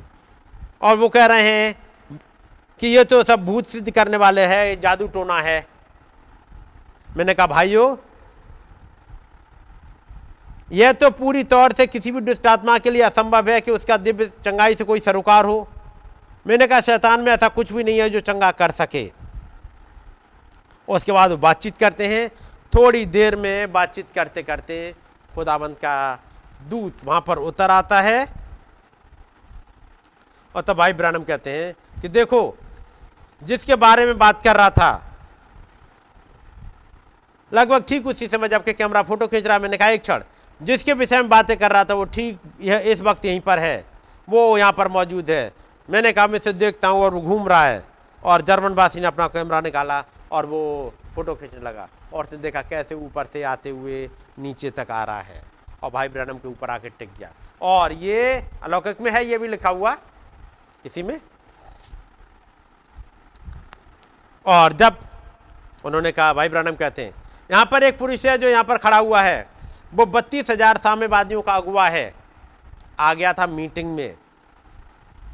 और था कहीं बाहर का, मीटिंग में आके बैठ गया। भाई ब्रानम कहते देखो, वो है कम्युनिस्टों का अगुआ वो जर्मनी का नहीं है, वो इटली से आया हुआ है। मैंने कहा, वो बिल्कुल भी जर्मनवासी नहीं है। तो उस आदमी ने कहा, जो वहाँ बैठा हुआ था उस मीटिंग में, जो अब तक कह रहे थे टेलीपैथी है, कोई कह रहा है भूत सिद्ध करना है, कोई कुछ कह रहा है, कोई कुछ। अब भाई ब्रानन जब एक ही तरफ़ इशारा करके कहते हैं तो उसने कहा हाँ ये बिल्कुल सच है, वो आदमी खड़ा हो गया। मैंने कहा, अब आपने अभी हाल ही में अपना मत परिवर्तन किया है। उसने कहा हाँ। मैंने कहा, आपने अपनी बाइबल उठाई थी, आपकी परवरिश कैथोलिक के जैसे हुई थी। उसने कहा, जी हाँ। आपने अपनी बाइबल उठाई थी और आपने अपनी बाइबल ली और आपने उसमें पढ़ा था। और इस बात से कायल हो गए थे कि यीशु मसीह खुदा का पुत्र था। और आपने उसे स्वीकार किया था। बोला, सच है। अब आप कैथोलिक कलीसा से छिपते फिर रहे हो, क्योंकि कैथोलिक दूसरा विश्वास करता है। आपको कुछ और समझ में आ गया है। आपके पास पहाड़ों पर एक अनाथालय है। उसने कहा हाँ ये भी सच है। मैंने कहा, जिस वजह से आप अपना नाश्ता नहीं कर रहे हो, इसका कारण ये है कि आपको इस कदर पेट की तकलीफ़ है कि आप नाश्ता भी नहीं खा सकते हो, और ये बिल्कुल सच है। वो रोने लगा। मैंने कहा खुदाबंद खुदा यूँ फरमाता है, आप चंगे हो गए हो, आप अपना नाश्ता खाएँ। और इसने ही निपटारा कर दिया था। ये भी आपने पढ़ा होगा? फिर उसने तो जैसे, जाने कितने महीनों या सालों से भूखा है, उसने खूब खाया, उसे मालूम था उसकी चंगाई मिल गई है। यीशु कभी विफल नहीं होते हैं। उसने कहा था, आकाश और ज़मीन टल जाएँगे, परंतु मेरा वचन नहीं टलेगा। उसने कहा था प्रभु, मुझ प्रभु ने इसे लगाया है और मैं ही इसे दिन और रात जल से सिंचूँगा। हाली कहीं ऐसा ना हो कि कोई इसे मेरे हाथों से छीन ले, मैं ही इसे दिन और रात सिंचूँगा। तब वो भाई ब्रम तमाम तस्वीरों को दिखाते हैं और तब कहते हैं, अब जो कुछ जर्मनी में हो चुका है, स्विट्जरलैंड में हुआ अब उसको लेकर के सितंबर के महीने में अब वो अपने चर्च में है। और ये मैसेज को लेकर के आ रहे हैं, क्योंकि भाई ब्रनम कहते हैं कि लोगों ने कहा था कि ये वाला हिस्सा कहीं पर भाई ब्रनम ने दूसरी जगह प्रचार किया है, और इससे पहले अनवेलकम क्राइस्ट। तो कह रहे हैं, आप यहाँ भी एक बार प्रचार करिएगा भाई ब्रानम भाई ब्रानम के चर्च के लोग, ज़फ़र समझने के लोग कहते हैं कि भाई ब्रानम यहाँ भी प्रचार करिएगा एक बार। आप तो उन्होंने कहा कि मैंने एक बार प्रचार किया था कहीं पर। अब मैं इसको प्रचार कर रहा हूँ। और वो यहाँ पर कहते हैं, और इसकी बैकग्राउंड के पीछे अभी आएँगे। मैं इसी में से लाइन सीरियल से पढ़ना चाह रहा हूँ।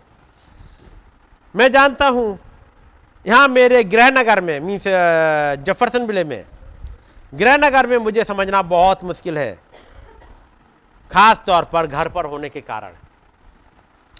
हकीकत में तो यह संसार में सबसे मुश्किल जगह है। कौन सी?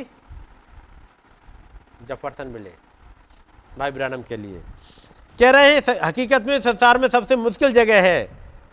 ये है, मेरे मित्रों, ये आपके लिए तो नहीं है, जो चर्च के लोगों के लिए कह रहे हैं, आपके लिए नहीं है। परंतु क्या यीशु ने ठीक ऐसी बात नहीं कही थी?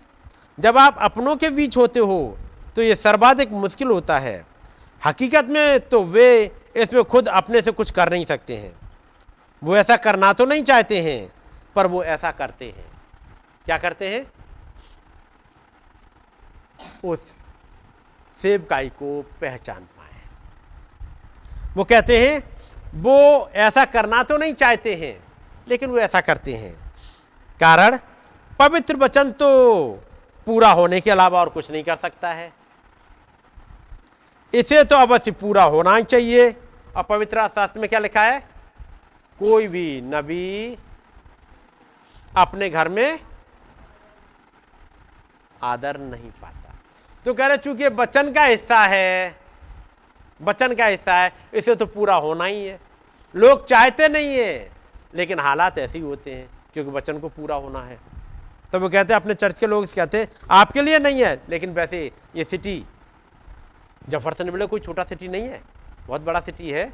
कुछ हैं जो वहाँ पर चर्च में आते बाकी तो आपने सुना होगा, एक, जब भाई ब्रानम के लिए दुआ करने गए थे सुपर पार्टमेंट में दुआ करने के लिए गए थे, और वो जो कैंसर से मर रही थी, लेडी, वो चंगी हो गई थी। लेकिन जब भाई ब्रानम दुआ करके आए थे, और क्या क्या तुम चंगी होने जा रही हो तो उनका पड़ोसी कैसे बुरे से बोल रहा है? बुला के कह रहा है, तुम्हें सही से बोलना चाहिए, तुम्हें शर्म नहीं आती। वो मरने जा रही है और तुम कह रहे हो ज़िंदा होने जा रही है। उन्होंने कहा जैसा दर्शन ने मुझे बताया था, मैंने बता दिया। तीन दिन बाद वो अपने घर आ गई थी। कुछ दिनों के बाद अब बारी उसकी थी। और खुदाबंद ने चीज़ों को बदला। पवित्र वचन तो पूरे होने के अलावा कुछ नहीं कर सकता है। इसे तो अवश्य पूरा होना चाहिए। ये तोड़ा नहीं जा सकता है। पवित्र वचनों को तो अवश्य ही पूरा होना चाहिए। अतः यीशु आज भी जीवता है। तो इस यीशु मसीह का वेलकम कहाँ पर नहीं हुआ? अपने में। बाहर के बालों की बात नहीं कर रहे हैं।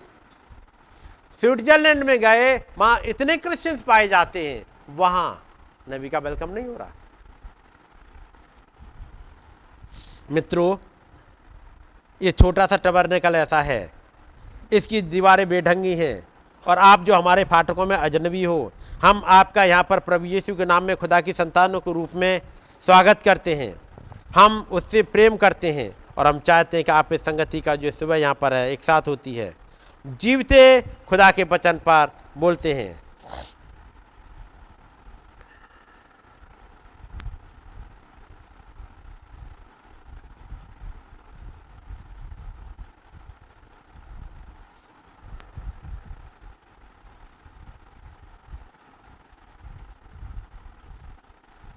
भाई ब्रनम कहते हैं, घटना के बारे में बताते हैं। यहाँ पर आपको एक छोटी सी घटना बताता हूँ, जो किसी और दिन हुई थी। मैं बस आपको दिखाने के लिए बता रहा हूँ। मैं इसे इसलिए बता रहा हूँ क्योंकि मेरा अपना टबरनेकल है, यहाँ मेरा घर है, जो मैं चाहता हूँ उसका प्रचार यहाँ पर करता हूँ। बल्कि जो खुदा मुझे देता है, मैं उसका यहाँ पर प्रचार करता हूँ। मेरा लक्ष्य यह नहीं है जो मैं चाहता हूँ, मैं उसे नहीं बोलूँगा, परंतु ये तो प्रभु की इच्छा होगी, मैं वही बोलूँगा। परंतु मैंने किसी और दिन उस टिप्पणी को सुना था जो किसी ने मालवाहक गाड़ी के विषय में की थी। एक व्यक्ति कह रहा था, एक व्यक्ति बता रहा है, उसकी एक बड़ी शानदार सभा हुई थी, लेकिन वहाँ काफ़ी ज़्यादा आत्मा नहीं था। वहाँ पर वो तो हुई है, मीटिंग हुई है लेकिन वो कह रहा बहुत ज़्यादा आत्मा नहीं था। वहाँ पर इसकी बाबत बहुत ज़्यादा शोरगुल नहीं था। क्यों नहीं था? मीटिंग अच्छी हुई है। बहुत ज़्यादा हेलुलिया आमीन नहीं आई थी। बहुत हल्ला गुल्ला नहीं आया था। हल्ला गुल्ला जैसे पेंटी कोस्टल्स में होता वैसा वाला नहीं था। आ, मेरे विचार से साथ बिजली नहीं है। हम्म, बिजली चली गई है। और चूँकि बाहर लाइन सही हो रही होगी तो वो आ, बिजली दिन में आएगी भी नहीं जल्दी। मैं चाहूँगा आप लोग पीछे बैठे हो आगे कर लो खींच लो। ताकि वो पीछे का पंखा बंद किया जा सके। क्योंकि पूरे दिन भर आएगी बिजली, कुछ पता नहीं है। तो थोड़े से आगे आगे खिसक जाओगे तो पीछे के लोग भी आ जाएँगे तो हाँ आराम से बैठ सकेंगे।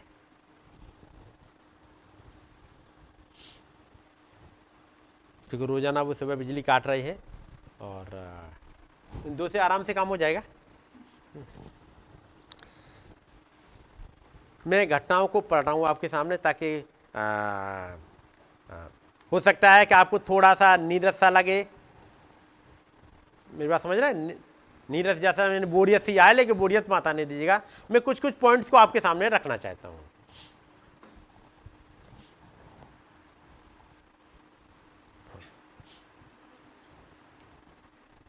थोड़े से इधर इधर आगे आ जाओ। सिस्टर, आप आगे जाइए थोड़े से। थोड़ा सा आगे जाइएगा। जल्दी से आ जाइएगा। ये पंखे की हवा आप लोगों के पास आती रहेगी।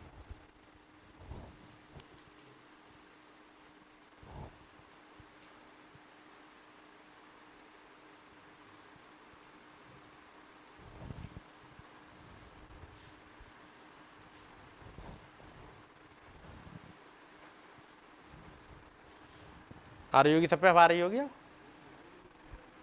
हम्म? लाइट से कम चल जाएगा हमें लगता है। लाइट ज़्यादा नहीं लगी बस। हमें बस पढ़ता है कुछ पॉइंट्स आपके लिए रखना चाह रहा हूँ, बाकी आप मैसेज पढ़ लोगे। कारण क्या था? वहाँ बहुत ज़्यादा चिल्लाहट नहीं थी। तो उन्होंने कहा, नहीं मीटिंग बहुत अच्छी नहीं थी। तब एक बुज़ुर्ग प्रचारक ने कहा, जब मैं फॉर्म पर रहा करता था, मैं फॉर्म पर बाहर जाता था तो मैं खाली गाड़ी लेकर के जाता था, जैसे वो सामान ढोया जा सके। और जब कभी वो ऊबड़ खाबड़ जगह से गुजरती थी तो उसे खटर पटर खड़ खड़ की आवाज़, उसमें धचकियाँ लगती थीं और इस प्रकार से आगे बढ़ती चली जाती थी। लेकिन जब मैं उसमें सामान भर करके लौटता था, वो उसी ऊबड़ खागड़ ऊबड़ खाबड़ जगह से होकर जाती थी, लेकिन इसमें बिल्कुल भी धचकियाँ नहीं लगती थी। वो खटर पटर नहीं करती थी। वो तो माल से अच्छी खासी लदी हुई होती थी। यही आप पढ़ोगे हम्बलदाई सेल्फ में। खाली गाड़ी बहुत हल्ला करती है। लेकिन जब भरी हुई चलती थी, कोई हल्ला गुल्ला नहीं।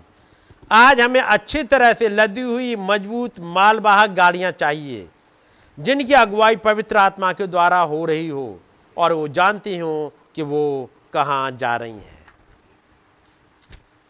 चलिएगा। दूसरा, एक और एग्ज़ाम्पल पवित्र आत्मा का। यहाँ पर एक प्रचारक है। असेंबली ऑफ़ गॉड का? वो आकर के भाई ब्रानम से पूछ रहा है, क्या आपने पवित्र आत्मा पाया है? भाई ब्रानम ने कहा हाँ। क्या तुमने अन्य भाषाएँ बोली हैं? भाई ब्रानम से उन्होंने कहा हाँ।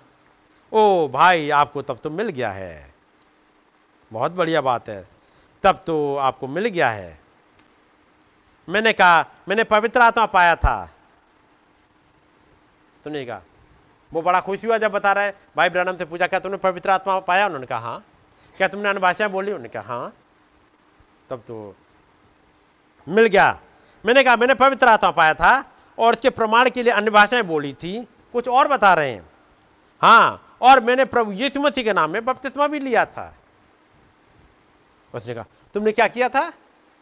भाई ब्रहणम ने कहा, मैंने पवित्र आत्मा पाया था और यीशु मसीह के नाम में बपतिस्मा लिया था। वो बोला, आपको उस प्रकार से पवित्र आत्मा नहीं मिल सकता है। नहीं। मैंने कहा, आपको मुझे बताने में काफ़ी देर हो गई है। वो दूसरा वाला शख्स जैसे बातचीत हो रही है, असम्बली ऑफ़ गॉड का काफ़ी बढ़िया अपने आप को प्रचारक बताता है, काफ़ी पुराना है और पवित्र आत्मा मिला है, अन्य भाषाएँ बोलता है। उससे बातचीत चल रही भाई ब्रनम की।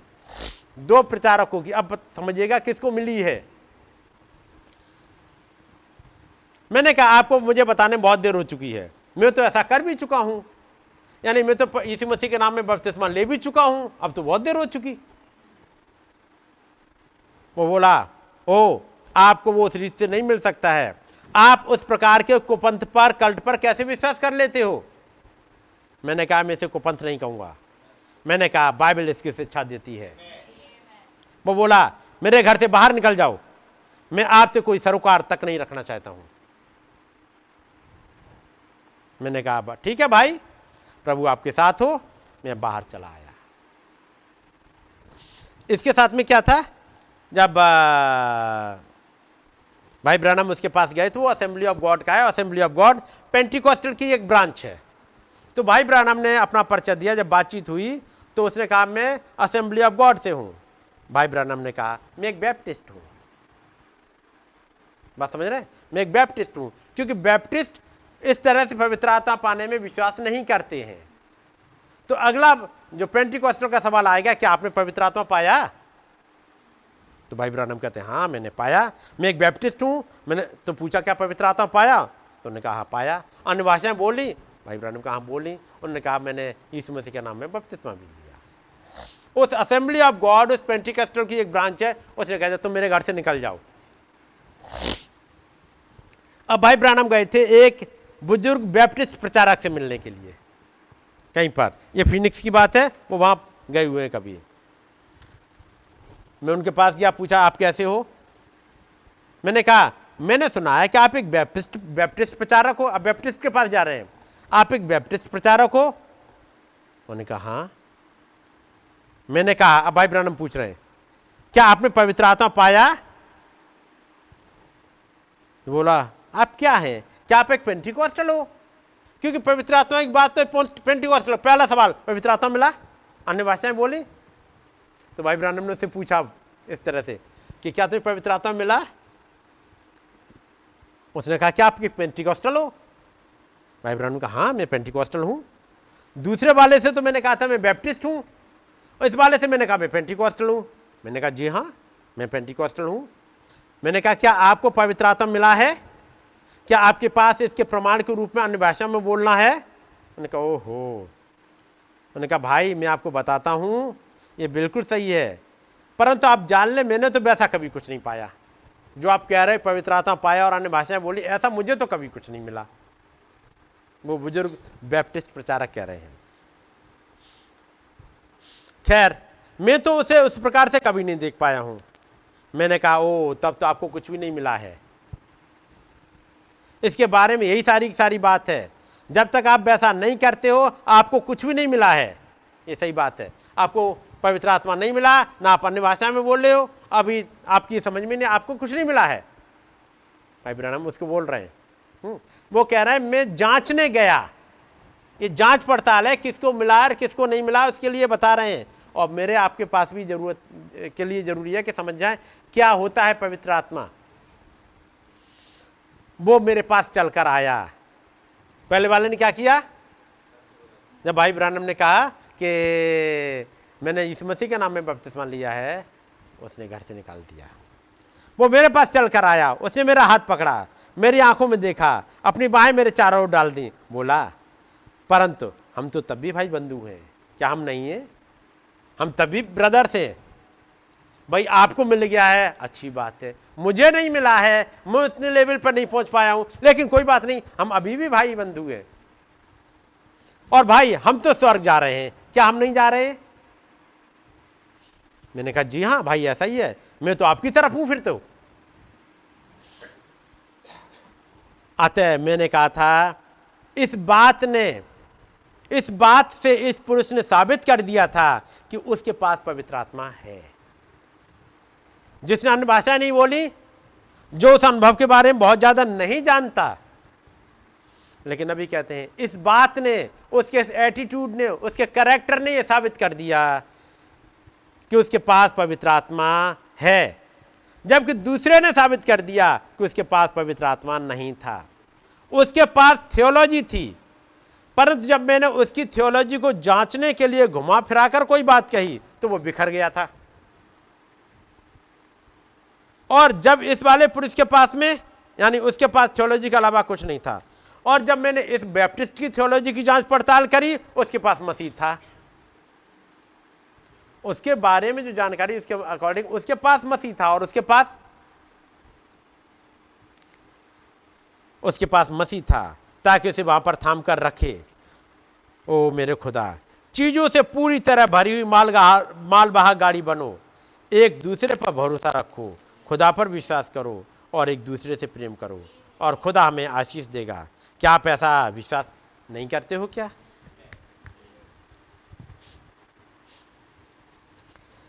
शैतान, हम जानते हैं कि शैतान कलीसिया पर अपना आखिरी मुक्का मार रहा है और इस युग के बाद वो कदापि ऐसा नहीं कर पाएगा। इसलिए वो सब कुछ कर रहा है। भाई ब्रानम कहते हैं, पहले हम अपनी बाइबल खोले, उससे पहले वो दुआ करते हैं। और दुआ करते हैं कि जैसे खुदाबंद उकाब की जबानी को नहीं करते हो, वैसे हमारी जबानी भी आप नहीं कर दो। आगे। उकाब किसी भी ऊँचे, दूसरे परिंदे से ज़्यादा ऊँचे पर जा सकता है। उकाब किसी भी प्रेयर में चल रहे हैं वो? उकाब किसी भी दूसरे परिंदे से ज़्यादा ऊँचे पर जा सकता है, क्योंकि वो दूर तक का देख सकता है। ऊंचाई पे क्यों जाता है? जितना दूर तक का देखा है, उतनी दूर तक जा सकते हैं। जितने जितने कम देखा है, उतने कम जाएगा। तो ज़रूरत किस बात की है? उकाब इसलिए दूर तक चला जाता है कि उसने देखा दूर तक। उसकी निगाहें बहुत दूर तक जाती हैं, इसलिए बहुत दूर तक देख सकता है। इस बैप्टिस्ट प्रचारक ने इसने दूर तक देखा। कोई बात नहीं है। ये नहीं मिला। हमारे पास अन्य भाषा नहीं है। हमने पवित्र आत्मा नहीं मिला। लेकिन कोई बात नहीं, हम एक साथ रह सकते हैं। हमें आज निगाहें तो सर की तरफ़ है। उस असेंबली ऑफ़ गॉड वाले की निगाहें केवल अन्य भाषाएँ तक थी। यदि बोला तो ठीक है, नहीं तो नहीं। क्योंकि वो दूर तक का देख सकता है। वो भविष्य में होने वाली बातों को भी देख सकता है। हे प्रभु, हम इस समय आपके धन्यवाद देते हैं कि आपने हमें उकाब की आँखें दी हैं। अर्थात पवित्र आत्मा दिया हुआ है जो दूर तक का देखता है। और उस महान समय को आते हुए देखता है जब यीशु मसीह आएँगे। सारी मुसीबतों का अंत हो जाएगा, समस्त बीमारियों का खात्मा हो जाएगा, दुख, संताप और मौत दूर हो जाएगी और हम इस बात के लिए आनंदित हैं। कि हमें एक ऐसा मौका मिला है कि हम इस वक्त, इस बड़े ही ज़बरदस्त दिन में, जिसमें हम रह रहे हैं सुषमाचार का प्रचार करें।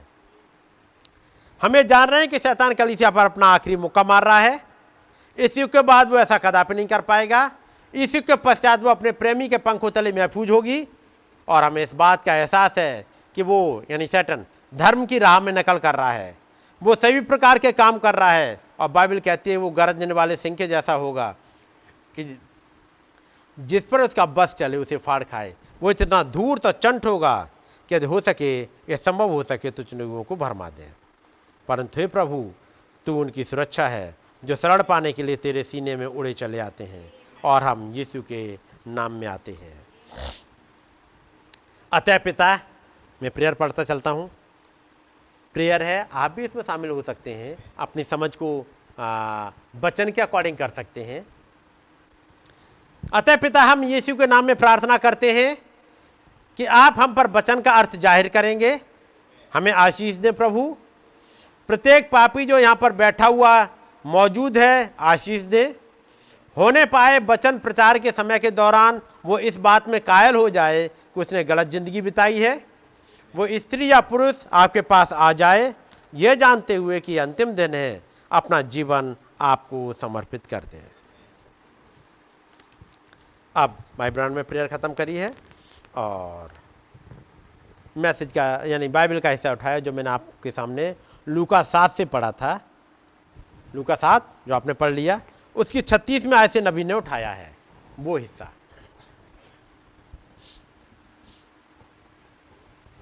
नहीं, अभी पढ़ा नहीं है? बस, मैंने उससे पहले पीछे जो पढ़ दिया, वो ऐसा मैंने इसलिए पढ़ दिया था क्योंकि स्विट्जरलैंड में जर्मनी में कुछ हुआ था।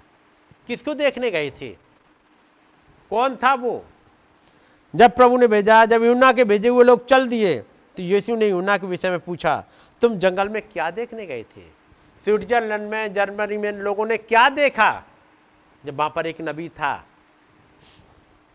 इसके लिए क्या था? वरण भविष्यता से भी बड़े को।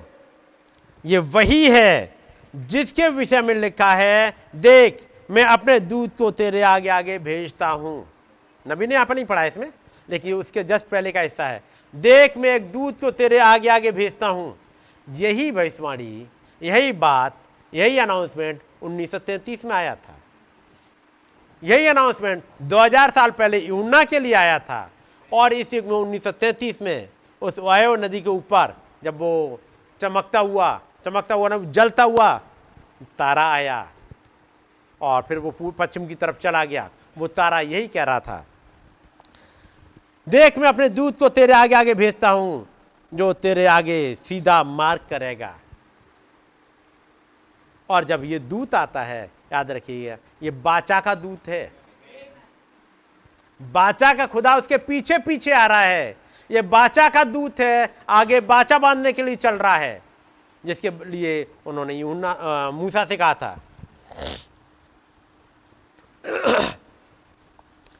मैं अभी हाल फ़िलहाल में एक दिन कैंटकी में कैंप्सविल में था, और मैं एक छोटी सी जगह, एक छोटे से मोटल में बैठा हुआ था उस रात पवित्र शास्त्र में से पढ़ रहा था।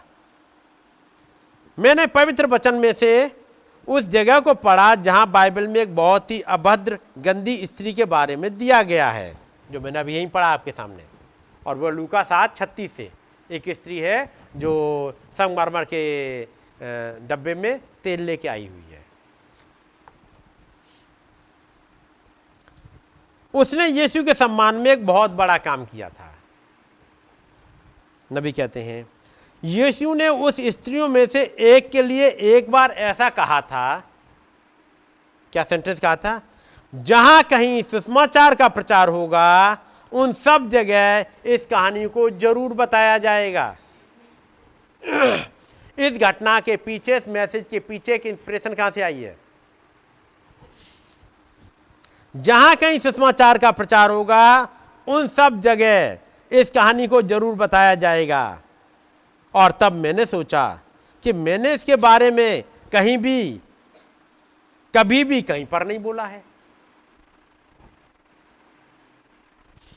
मैंने तमाम प्रचार के चंगाई के बारे में बताया है। उस खुदा के डेटी के बारे में बताया है।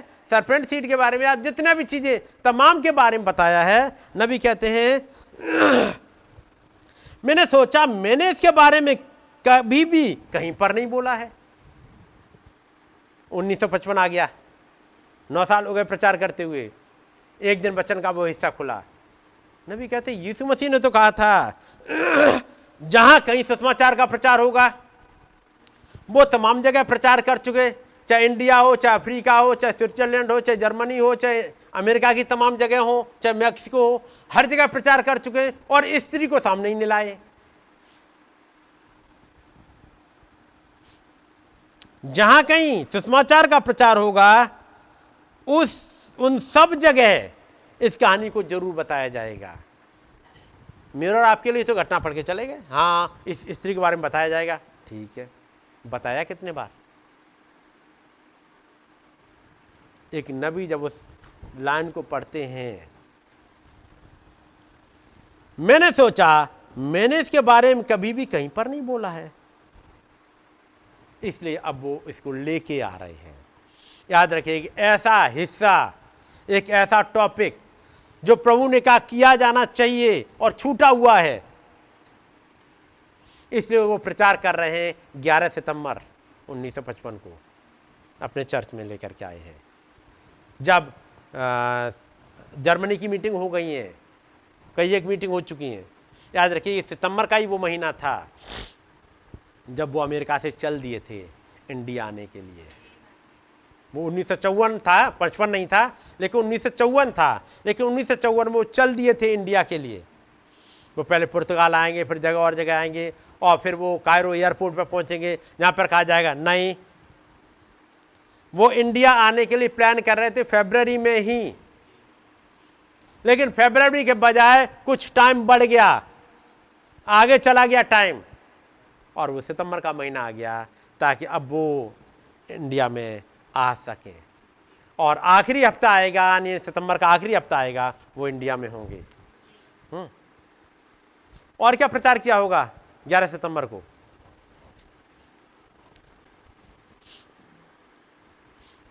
ग्यारह सितंबर को प्रचार किया है खुदा की रूपांतरण शक्ति, उन्नीस सौ पैंसठ में। 1955 में वो प्रचार किया, उन्नीस सौ पैंसठ में आके प्रचार किया, खुदा की रूपांतरण शक्ति 11 सितंबर। याद, डेट याद होंगी? क्योंकि उसके बाद जाएँगे 19 तारीख को प्रचार करेंगे। याद है कुछ? 19 को क्या प्रचार किया? थर्स्ट। सितंबर का महीना कुछ चल रहा है उनके साथ में। ये सितंबर का महीना खुदाबंद ने हमारे लिए दे दिया था। जब नबी फेबररी में प्लान कर रहे थे, एक दूसरे कहा, नहीं, अभी नहीं फेबररी में नहीं तो सितंबर में जाओ। जब एक वो टाइम, एक वो मंथ जब खुदाबंद हमारी इंडिया को विज़िट करे, एक नबी के साथ में होकर के। और एक जगह आपने ये भी पढ़ा होगा कि वो इत्र था, वो संगमरमर के पात्र में, वो इंडिया से ही गया हुआ था। है कि नहीं? और घटना लेके आते अनवेलकम्ड क्राइस्ट बहुतों ने उस मसीह का वेलकम नहीं किया, लेकिन थैंक गॉड एक स्त्री मिल गई थी इस सितंबर के महीने में, जिसने उसका वेलकम किया। एक ऐसी स्त्री, जहाँ पर दुनिया में इतनी मीटिंग हुई थी, सबसे बड़ी मीटिंग इस इंडिया में हुई थी। और कहीं नहीं हुई थी। जहाँ के लिए दूसरे बताया वहाँ तीन लाख से ज़्यादा लोग होंगे। और वहाँ तीन लाख लोग आए। मैं और आप एक दर्शन का हिस्सा हैं। भाई ब्रनम ऐसे ही नहीं चले आए हैं किस समय प्रचार होना है, कहाँ प्रचार होना है, लोग कहाँ होंगे, जगह कौन सी होगी? वो पहाड़ों के, वो समुद्र समुद्र समुद्र पे पहाड़, उसके पीछे का एरिया है। यहाँ पर मीटिंग होगी। वो फेबररी में नहीं होगी, वो सितंबर में होगी। और उसी वाले सितंबर के महीने में भाई ब्रानम को लेते हैं, इस टॉपिक को लेते हैं, एक उस स्त्री को जिसने वेलकम किया, जबकि बड़े बड़े गिरजों ने नहीं किया, यहाँ पर एक स्त्री मिल गई थी जो उसका वेलकम कर सके। इसलिए मैं उस स्त्री के बारे में पढ़ रहा हूँ। मैंने जंगली के बारे में पढ़ा, मैंने स्विट्जरलैंड के बारे में पढ़ा, ये वो टाइप है, वो फरीसी है। समझ गए? तो कितना इंपॉर्टेंट था उस स्त्री को लेके आना? और उसके बाद जब उन्नीस सौ पैंसठ आता है, वो प्रचार करते हैं खुदा की रूपांतरण शक्ति। बीच में उन्होंने शायद 62 में दो मैसेज प्रचार करे हैं। और कौन से? जी? काउंटडाउन और उसकी उपस्थिति में। जी? नौ नौ सितंबर, में ग्यारह की बात कर रहा हूँ। ग्यारह सितंबर को शायद सिक्सटी टू में या किसी में दो मैसेज प्रचार किए, एक मॉर्निंग इवनिंग में नाम उनका भूल गया हूँ। हाँ एक वो है, जैसा मैं मूसा के साथ रहा, क्योंकि 1955 में ही प्रचार कर रहे हैं। मेरे विचार से ये सुबह या साँझ का है, ऐसा कुछ है। क्योंकि नहीं, वो उन्नीस सौ छप्पन है। साठ है, जैसा मैं मूसा के साथ रहा, वैसे मैं तेरे साथ रहूँगा। है? हाँ? जैसा मैं मूसा के साथ है ये हो गया सिक्सटी में। और? हाँ पाँच निश्चित पहचान है कलीसिया की। उसमें जीवन है या नहीं है? कुछ निश्चित पहचाने हैं। तो याद रखिए, वो जैसा मैं मूसा के साथ रहा, वैसे ही मैं तेरे साथ रहूँगा। तब बोले क्या उस घटना को जब वो हाथ आए हैं। एक सेवकाई बदल रही है 1960 में। क्योंकि 1960 में वो पर्दे को उस पार जा चुके हैं। वो घटनाओं को लेके आएँगे, पर्दे को उस पार जा चुके हैं। इन तमाम घटनाओं को डेट को इसलिए बताते हैं ताकि आपको घटनाएँ याद रह जाएँ, समझ में आ पाए। नबी कहते हैं, बड़े प्यार से, आप जानते हैं, प्रभु का वचन तो सदा सर्वदा ही सिद्ध होता है। आप जानते हैं हम जवानों को आगे बढ़ते देखते हैं, साइंस को आगे बढ़ते देखते हैं और साइंस आके कहती है, ओ, खुदा ने तो वहाँ पर गलती करी थी। कुछ साल के बाद वो खुद मुकर जाते हैं और कहते हैं, खुदा सही है। ये हमेशा से ऐसा ही रहा है। साइंस आती है, पहले गलत सिद्ध करती है, फिर से कहते हैं, नहीं, हम गलत थे। उन्हें अपनी पुरानी थियोलॉजी को फाड़ना होता है और अपनी बात से मुकर जाना पड़ता है और साबित करना पड़ता है कि वो ही सही है। हर बात में वो ही सही है। समझे? नबी कहते हैं। अब मैं सोचता हूँ, खुदा तो स्वर्ग में बैठकर उन पर हंसता है और कहता है, ओ, मेरे नादान छोटे छोटे बच्चों, क्यों नहीं तुम अपने आपे में आ जाते हो? आकर मेरी सेवा करो और सिर्फ़ इसका विश्वास करो जो मैंने इसके बारे में कहा है। और बच्चे कहाँ मानने वाले हैं? बच्चे देखे? उनसे कहता बेटा वहाँ नहीं चढ़ना। हम्म, फिर जाके चढ़ जाएँगे। वो नहीं करना। फिर थोड़ी देर टपक जाते हैं। फिर वो समझ लेते हैं हमें ऐसा नहीं करना चाहिए था। ये हमने गलत किया है। फिर किसी चीज़ को नहीं छूना। फिर छू लिया। फिर हाथ में चोट लगा के आ गए। फिर वो समझ जाते हैं हमें ऐसा नहीं करना चाहिए था। लेकिन जब पापा ने पहले ही कह दिया ऐसा नहीं करना तो वो सही था। जब ये महान पापा कहते हैं, अब मैं सोचता हूँ खुदा स्वर्ग में बैठकर उन पर हंसता है। और कहता है, ओ मेरे नादान छोटे छोटे बच्चों, क्यों नहीं तुम अपने आपे में आ जाते हो? आज भी कई एक बैठे होते वो कहते हैं, पहले ही अपने आपे में आ जाओ। आपकी अपनी कुछ नहीं चलेगी, केवल उसी की चलनी है। बाकी जगह जाओगे, चोट खा के आओगे। साइंस ने यही तो किया है। आकर मेरी सेवा करो और सिर्फ़ उसका विश्वास करो, जो मैंने इसके बारे में कहा है। अब आइएगा और पढ़िएगा जरा छत्तीस आय से। फिर किसी फरीसी ने उससे विनती की कि वो उसके साथ भोजन करे। अतः वह उस फरीसी के घर में जाकर भोजन करने बैठा। उस नगर की एक पापनी स्त्री ये जानकर कि वो फरीसी के घर में भोजन करने बैठा है संगमरमर के पात्र में इत्र लाई। और उसके पाँव के पास पीछे खड़ी होकर रोती हुई उसके पाँव को आंसुओं से भिगोने और अपने सिर के बालों से पोछने लगी। अब इस वाले मैसेज को आप पढ़ोगे तो कई एक अलग अलग नाम है। अल बैक, अल अनवेलकम्ड क्राइस्ट में मिल जाएगा, जो मैं पढ़ रहा हूँ आपके सामने। एक मैसेज है meanest man in Santa Maria meanest man in Santa Maria भाई ब्रनम सांता मारिया में प्रचार करने के लिए गए हुए हैं। और कह रहे हैं सबसे ज़्यादा नीच इंसान इस सांता मारिया में कौन है? Meanest man in Santa Maria फिर एक जगह प्रचार करते हैं मीनेस्ट मैन आई नो एक ऐसा तुच्छ इंसान जिसे मैं जानता हूँ। वो 1962 में प्रचार किया जनवरी के महीने में। जनवरी में शायद 22 को है। आ, सबसे छोटा तुच्छ आदमी जिसे मैं जानता हूँ। और लगभग यही घटना हर जगह लेके आ रहे हैं। तो मीनेस्ट मैन सांता मारिया कौन है? सबसे तुच्छ आदमी सांता मारिया में यीशु मसीह, जिसे लोगों ने रिजेक्ट करा है। सबसे तुच्छ आदमी जिसे मैं जानता हूँ उस वाले मैसेज में इसी को लेके आए हैं। एक मैसेज जो आपके पास होगा हिंदी में, वो है Jesus keeps all his appointments उसमें भी यही आपको मिलेगा। इसी वाली घटना को लेकर के। यीशु मसीह हर एक अपने उस जो अपॉइंटमेंट में वो टाइम से पहुँच जाते हैं, वो यहाँ इसी वाले हिस्से को फिर लेके आते हैं। इस इस हिस्से के, इस घटना के कई एक एंगल हैं। लेकिन अब वहाँ पर उन्होंने बात करी है कि यीशु मसीह अपने अपॉइंटमेंट पर पहुँच जाते हैं। लेकिन एक एंगल और वो था इस स्त्री के बारे में। वो इस वाले मैसेज में लेकर आते हैं। क्योंकि एक ही एंगल नहीं होता। पूरी घटना में ढेर सारे पॉइंट्स होते हैं। अब वो स्त्री के बारे में इसमें लेके आएँगे। देखता हूँ मैं कितने हिस्से तक पहुँचता हूँ। अब वो कहानी की स्टार्ट कर रहे हैं। और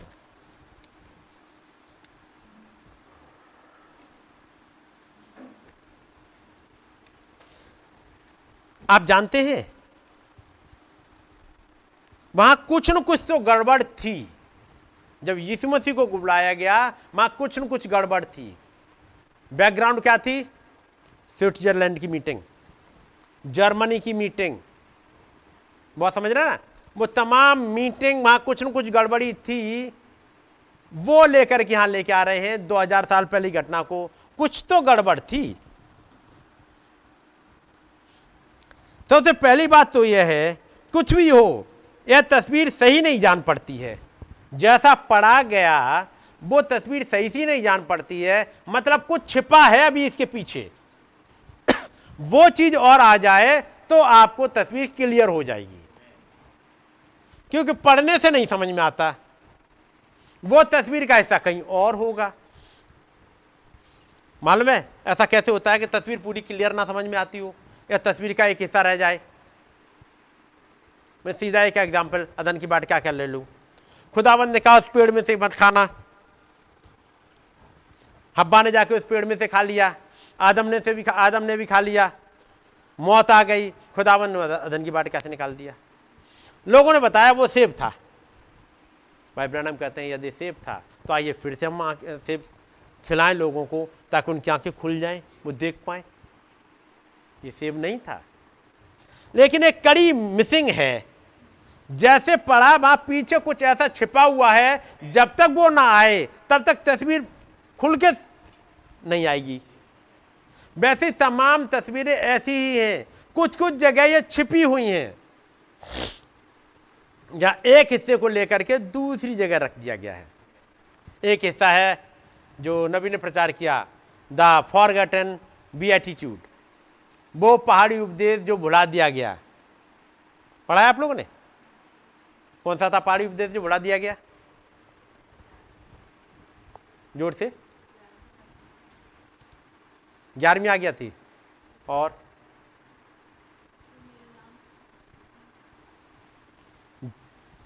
धन्य वो है जो मेरे नाम से ठोकर ना खाए। जो मुझसे ठोकर ना खाए। अब ये वहाँ पर नहीं है, पहाड़ी उपदेश में नहीं है। धन्य वो है धन्य वो है धन्य वो है। एक हिस्सा आता है धन्य वो है जो मुझसे ठोकर ना खाए, मेरे नाम से ठोकर ना खाए, मेरी वजह से ठोकर ना खाए। बात समझ रहे ना? ये कौन सी वाले थी? अब आप पढ़िएगा कि ये नबी कहते हैं, पहाड़ी उपदेश का हिस्सा है। पढ़ाया आप लोगों ने या नहीं? कितनों ने पढ़ाया कि पहाड़ी उपदेश का हिस्सा है? एक जन ने पढ़ा है।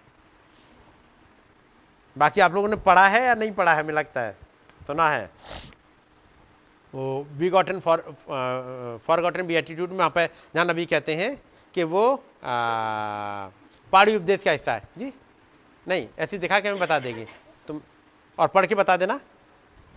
याद रखिए, वो पहाड़ी उपदेश का ही हिस्सा है, लेकिन वहाँ नहीं लिखा है, कहीं और लिखा है। और ज़रूरी है ये धन्य वाली पूरी तस्वीर वहाँ पूरी होगी जब वो भी आके जुड़ जाएगा। जब तक वो आके नहीं जुड़ेगा, मैसेज आज की डेट में समझ में नहीं आएगा। क्योंकि वो ऐसा छूटा हुआ है। पहाड़ी उपदेश पढ़ लिया, धन्य वो जो मन के दीन है, धन्य वो जो मेल मिलाप कराने वाले हैं, ये सब कुछ तो पढ़ लिया और कलीसियान इतना समझ लिया। उन्हीं चीज़ों को मानने की कोशिश कर रहे हैं। एक जो आखिरी पॉइंट है, वहाँ है ही नहीं।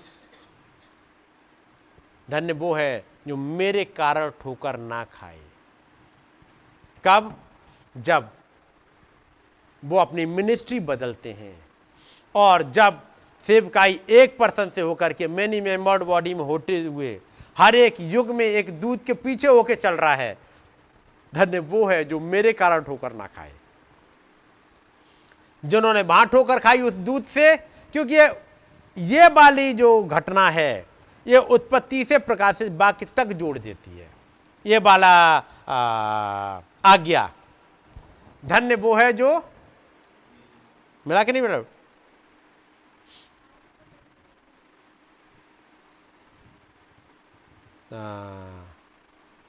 पहाड़ी उपदेश को अंग्रेज़ी में क्या कहेंगे?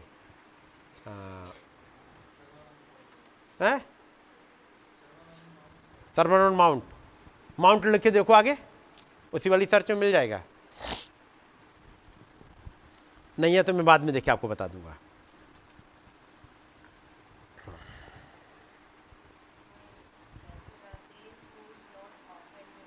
हम्म, वो है जो मेरे कारण ठोकर ना खाएँ ऑफेंड ना हो। आगे क्या लिखा है?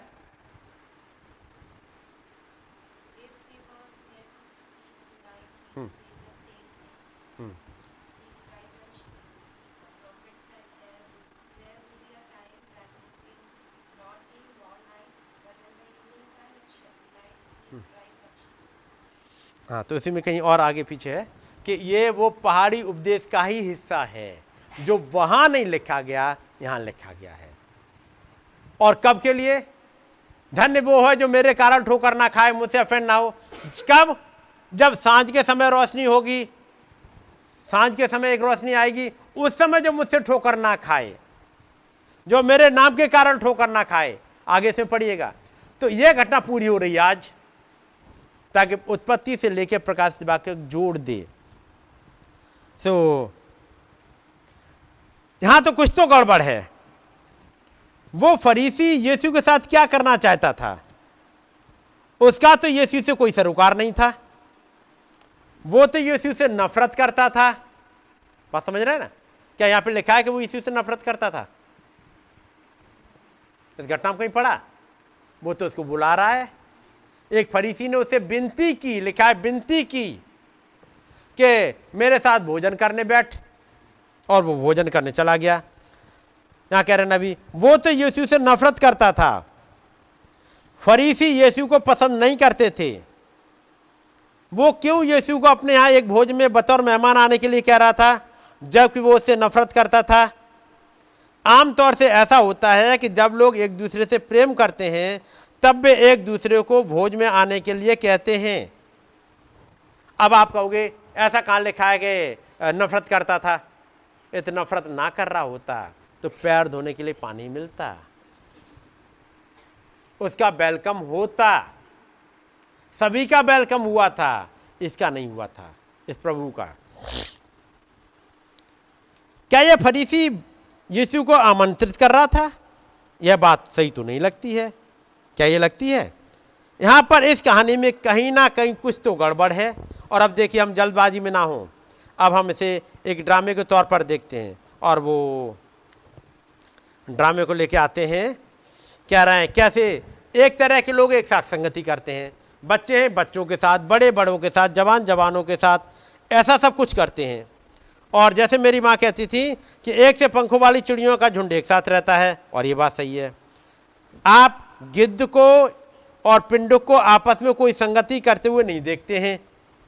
वे तो तुरंत ही एक दूसरे से दूर भाग खड़े होते हैं, क्योंकि उनके पास बात करने के लिए कोई मुद्दा ही नहीं होता है। क्या डब के पास बात करने के लिए कोई मुद्दा है? होगा ज़रूर। क्या गिद्ध के पास है? है, मुद्दा है, लेकिन आपस में बात करने के लिए कोई मुद्दा नहीं है। क्योंकि डब बात करेगी तो वो सड़े गले की बातचीत नहीं करेगी। वो सड़े भोजन के लिए बात आएगी, वो उठ के चल देगी। और गिद्ध उसी की बात करेगा, उसे ताजी भोजन मिलेगा, उसकी बात ही नहीं करेगा, उसे उसमें मज़ा नहीं आएगा। इनके आपस में बातचीत करने का कोई वो है नहीं टॉपिक अब एक गिद्ध तो किसी दूसरे गिद्ध से कहीं पर पड़ी हुई पुरानी लोथ के बारे में बात कर सकता है। और यहाँ पर पहुँच गया एक डब वहाँ पर स्विट्जरलैंड में। अब कैसे एक साथ हो सके बातचीत? माँ एक भाई है भाई गुगन बोल वो एक आ, उस मैसेज को डबका सुन सकता है बाकी कोई सुन ही नहीं सकते। मैचिंग आए कहाँ से? बातचीत हो कैसे? ठीक ऐसा ही बात पापियों की है। बेगिद विवाज हिंदी में लिखा है सिकरे। सिकरे से आप नहीं समझ पाओगे क्या है। अंग्रेज़ी में वर्ड है वजर्ड। वजर्ड, है ना? Para number para number eight में है जो आप पढ़ रहे थे। हाँ पढ़िए क्या है लिखा है हम्म। हम्म।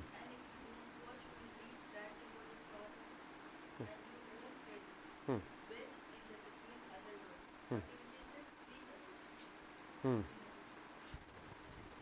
चलो। हाँ। अब यहाँ पर लिखा है सिकरे हिंदी में लिखा है सिकरे सिकरे का मतलब आप नहीं समझ पाओगे, अंग्रेज़ी में लिखा है बजर्ड वहाँ पर बल्चर नहीं लिखा है। वहाँ बाज के लिए क्या लिखा है? हॉक। हॉक भी नहीं लिखा है वजर्ड लिखा है। वजर्ड मतलब ये दोनों ही आती चिड़ियाँ गिद्ध भी आता है और बाज भी आता है। वो वाला बाज जो सड़े गले को खाता है, जो टेलीफोन तार पे बैठ जाता है और देखता है कहीं कोई मर गया हो, किसी कार से को चल गया उसको खाते, इसके नबी कहते वजर्ड ठीक ऐसा ही पापियों की बाबत है। वे तो बड़े बड़े नाचों और पार्टियों के बारे में, जिसमें वे जा रहे हैं, बातें करते हैं। अतः उन्हें पुराने बातों के बारे में वार्तालाप करना अच्छा लगता है, उन वाली बातों के बारे में। मगर पिंडुक को, उसकी उस पुरानी मरी हुई लोच में कोई दिलचस्पी नहीं होती है। उसकी बला से चाहे वो वहीं पड़ी रहे, वो लोथ।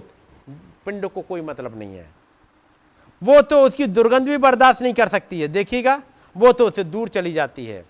इसी प्रकार से मसीही पौष्टिक बातों और भली अच्छी बातों के विषय में वार्तालाप करते हैं। पापी, गंदी, बुरी बातें और वाहियात बातें करते हैं और वाहियात गाने गाते हैं।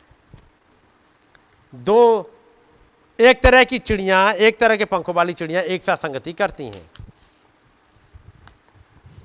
अब अगला पैरा, इसके अकॉर्डिंग ये फरीसी, जिसने यीशु को आमंत्रित किया था, सबसे पहली बात तो यह मैं चाहता हूँ कि आप जान लें कि फरीसी का अर्थ क्या होता है। फरीसी का अर्थ होता है अभिनेता एक्टर ग्रीक भाषा में फरीसी को ढूंढे, इसका अर्थ होता है कोई ऐसा जो अभिनय करता है। है नहीं, लेकिन अभिनय करता है, और मुझे वो आ, बिल्कुल भी पसंद नहीं है। अभिनेता एक्टर्स हमारे पास अमेरिका में ऐसे बहुत से लोग हैं जो ऐसा होने का ढोंग कर रहे हैं जैसे वे असलियत में हैं ही नहीं। वे असलियत में कुछ हैं और कुछ और होने का दिखावा करते हैं। वे खुद को तब वो कहते हैं ये कुछ लोग तो अभिनय करते करते ऐसे हो जाते हैं उन्हें यही नहीं पता लगता है कि वो एक्टिंग कर रहे हैं कि असलियत में चल रहे हैं। लेकिन वो कर रहे एक्टिंग होते हैं। लेकिन एक्टिंग करते करते एक्शन इतनी ज़्यादा उसमें चला गया। हर बात में, चाहे घर पे बैठे हों, चाहे बाहर बैठे हों, उनके एक्शन ही ऐसे हो गए होते हैं। अब ये फरीसी एक्टर यीशु से क्या चाहता था? ये बात मेरे दिमाग में नहीं आ सकती है। वो यीशु से क्या चाहता है? एक तो वो उससे नफरत करता है, और अब वो वहाँ पर एक बड़ा भोज करने जा रहा है। उसने अपने प्लान किया कि मैं एक भोज करूँगा।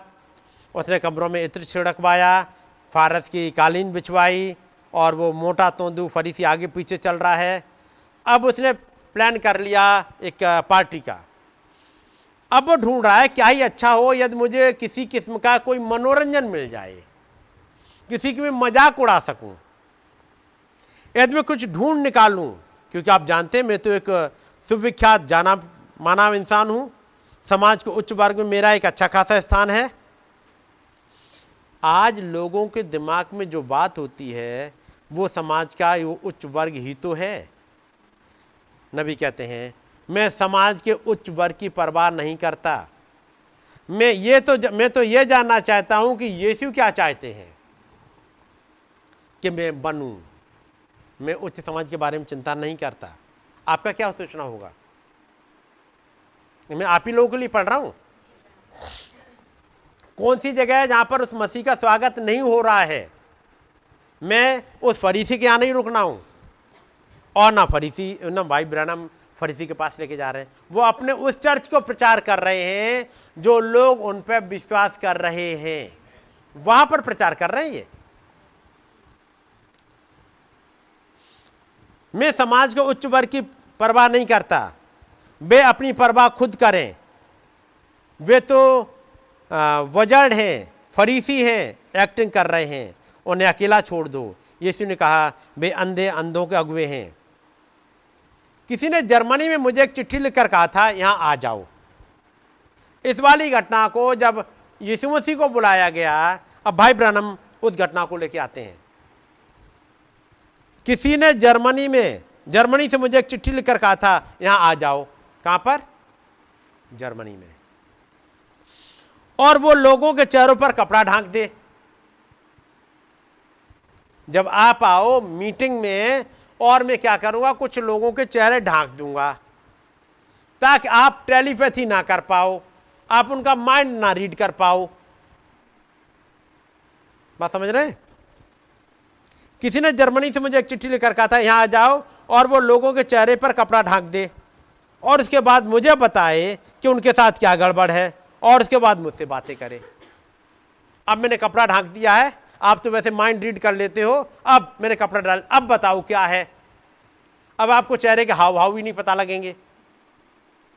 इसी जर्मनी मैंने छोड़ दिया हिस्सा वो कहते हैं भाई ब्राना हमने सुना है, आप क्या करते हो? साँझ को मीटिंग करते हो, दिन में आप लोग निकल जाते हो, लोगों के घरों में जाके मिलते हो और उनको प्रार्थना कार्ड दे देते हो और उन पर उनकी बीमारी लिखवा लेते हो, उनसे बातचीत कर लेते हो, उसके नाम, पते वगैरह सब पूछ लेते हो और कार्ड ले आते हो, देख लेते हो।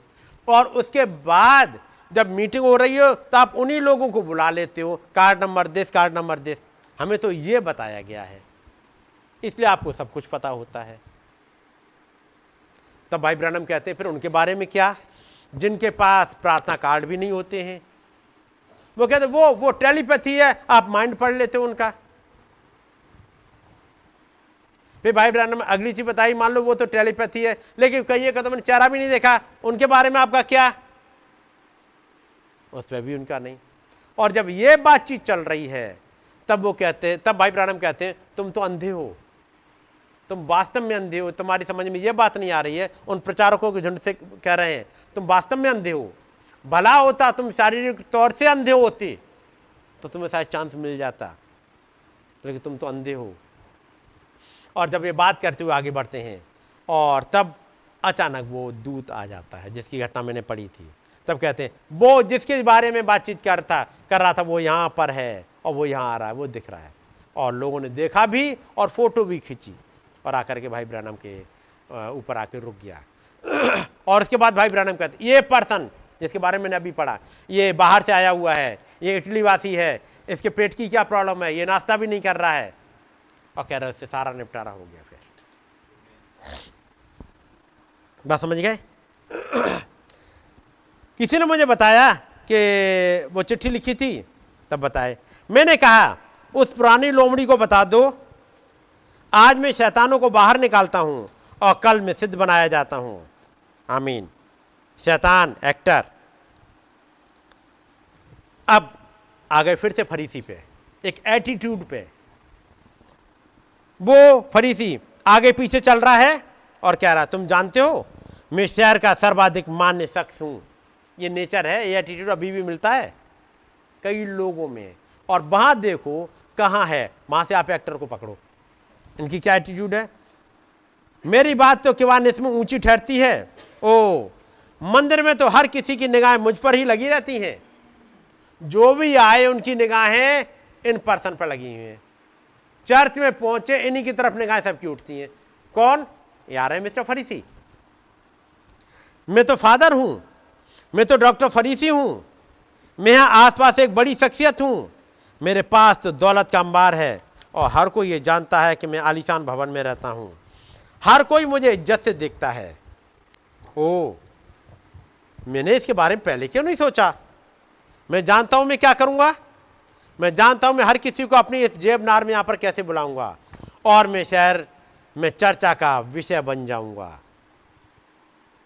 भाई ब्रम कहते हैं, आप जानते? मैं मैं मैं मैं आई आई आई। मैं ऊँचा हूँ, मैंने क्यों नहीं सोचा? मैं क्या करूँगा? मैं ऐसा करूँगा, वैसा करूँगा। वो कहते हैं, मैं मैं एक बीमारी है।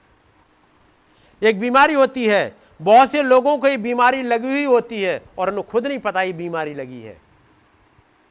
पता लग जाता बीमारी है तो इलाज के लिए डॉक्टर के पास जाते। उन्हें यही नहीं पता ये बीमारी है। लोगों की बीमारी लगी होती है। मैं करूँगा, मैंने किया था, मैं करूँगा। इस मैं को निकालकर बाहर कर दो। इस मैं, में यीशु कहाँ जगह है? मैं करूँगा, समझे? मैं करूँगा, वो मेरे पास होगा, मैं कहूँगा, मैं। वे सिर्फ़ इस इस सब के बारे में ही जानते हैं। उसने कहा, ठीक, ये बात मेरे दिमाग में क्यों नहीं आई? अब फरीसी कह रहा है। अब काफ़ी देर हो गई थी और साँझ हो गई है, मैं सूरज को ढलते हुए देखता हूँ। सूरज ढल रहा है, का मतलब साँझ आ गई है। अब साँझ का टाइम आ गया। अब ये मैसेज सुबह का नहीं रह गया। ये मैसेज 2000 साल पहले का नहीं है। अब ये साँझ का मैसेज है। वहाँ पर कोई था। चारों तरफ़ लोगों की एक बड़ी भीड़ खड़ी हुई थी। और मैं इस पुरुष को अपने पंजों पर खड़ा हुआ देखता हूँ। फरीसी को नहीं अब? अब ये बात फरीसी की नहीं है। अब सीन चेंज हो गया है। पढ़ते वक्त तो आपको लगेगा नहीं, एक ही चल रही है, अब सीन चेंज हो गया है। एक पुरुष को अपने पंजों पर खड़ा हुआ देखता हूँ, वो भीड़ पर दृष्टि डाल रहा है, हर कोई मंत्रमुग्ध सा बैठा हुआ है, वे उस पुरुष के होठों से निकलने वाले शब्दों को सुन रहे थे, जिसके जैसे पहले कभी कोई इंसान नहीं बोला था, और वो शिक्षा दे रहा था। ये कौन है? जीसु मसीह की मीटिंग चल रही है। ऐसे वाले शब्द बोल रहा है जो इंसान ने कभी नहीं बोले थे। कोई भी शब्द हो, वो हैं जो कभी नहीं बोले गए थे। एक बीज बोने वाला निकला, क्या पहले कभी किसी ने बताया? वो स्वर का राज उस स्त्री के समान है? ये बताया? एक बड़े जाल के समान है? धन्य है वो, धन्य है वो। ये वो बातें निकल रही हैं जो कभी किसी के मुँह से नहीं निकली थी। और मैं फरीसी के घर से पैगाम लाने वाले को इस शख्स को दे, देखता हूँ वो दौड़कर संदेश उसे दौड़कर संदेश देने की आज्ञा मिली हुई थी। हो सकता है वो दो तीन दिन से दौड़ रहा है। और वो गुलाम सरी का था भाई यीशु मसीह के पास पहुँचता है। और जब वो पहुँचता है यीशु मसीह वहाँ खड़े हुए हैं। वो पूरी तरह थक चुका था और क्या था? आखिरकार। और जब वो कि यीशु मसीह बोलना बंद करते हैं और वो बीमारों के लिए प्रार्थना शुरू कर देते हैं। और ये आदमी अपने रास्ता बनाता हुआ पहुँच जाता है। हो सकता है उसे नतनील मिला हो या फिलिपुस मिला हो। चलिए मान लेते हैं फिलिपुस मिला हो और वो जाके फिलिपुस से कहता है कि मेरे पास एक मैसेज है तुम्हारे स्वामी के पास पहुँचाने के लिए। फिलिपुस ने कोई ध्यान नहीं दिया क्योंकि बहुत से लोग यीशु तक पहुँचने के लिए ज़ोर लब मार रहे थे। लेकिन वो ज़बरदस्ती कहा कि नहीं, मुझे एक मैसेज पहुंचाना है। मेरे पास आपके गुरु के लिए मेरे स्वामी की ओर से एक महत्वपूर्ण संदेश है। क्या मैं उसे एक क्षण के लिए दे दूँ? और वो फिलिपस यीशु मसीह के पास पहुँचते हैं। और कहते हैं कि एक आदमी आया, अपना संदेश लेके आया है। यीशु मसीह ने कहा, ठीक है, ले आओ। और वहाँ पे बैठा दिया है। और उसने कहा, गुरु, मेरा स्वामी समोन फरीसी अपने घर पर एक बड़ा भोज कर रहा है। वो एक सुविख्यात इंसान है। वो एक बड़ा भोज कर रहा है। वो तो सचमुच में एक बड़े भोज का प्रबंध कर सकता है। आप सब जानते हैं, वो आने को, आपको आने के लिए आमंत्रित कर रहा है। आप फला फला तारीख को उसके मेहमान के तौर पर भोज के लिए आ जाएँ। खैर, मैं सुन सकता हूँ। आपने क्या किया होता? यदि आप वहाँ पर खड़े हुए होते तो आप क्या करते? आपने भी शायद ठीक वही किया होता जो उन्होंने किया था। उन्होंने कौन? जो चेले हैं। अब बात आ रही है, चेले हैं। बात समझ रहे अब बात, आप क्या करते? घटना क्या है? एक गुलाम आया, यीशु मसीह के पास में उसने एक मैसेज दे दिया। ठीक है? यीशु मसीह के पास एक मैसेज दे दिया है। और यीशु मसीह ने कह दिया है, ठीक है, मैं आऊँगा। उससे, और वो चला गया। तब नबी पूछते, आपने क्या किया होता यदि आप वहाँ पर खड़े हुए होते?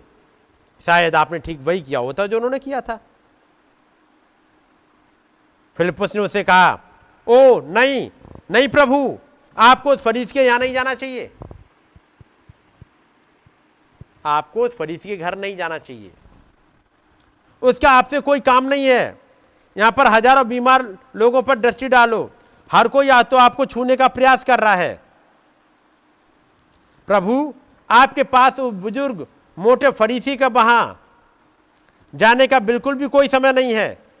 क्यों? वो तो धन दौलत से भरपूर है और से आपकी ज़रूरत नहीं है। आपको वहाँ पर जाने की कोई ज़रूरत नहीं है। प्रभु, आप वहाँ मत जाना। यही आपने भी किया होता। इस वाली बैकग्राउंड को क्यों लेके आते हैं? यदि आप सुपर नेचुरल पढ़ेंगे, वहाँ पर जो उनके वो मैनेजर हैं, जिनका नाम है मैनेजर का नाम ज़रा बताइए कुछ कुछ का, जो इनके बाद बनाए गए थे गॉर्डन लिंडसे के बाद बनाए गए। जी? नहीं, और? टॉमी एक सुन के मैनेजर नहीं थे। और एक और है भाई। जो पहले प्रचार करते काफ़ी लंबे से हैं।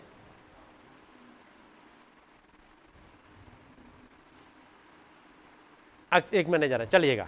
नाम याद कर लीजिएगा, वो मैनेजर का नाम भूल रहा हूँ। काफ़ी लंबे समय तक वो रहे थे।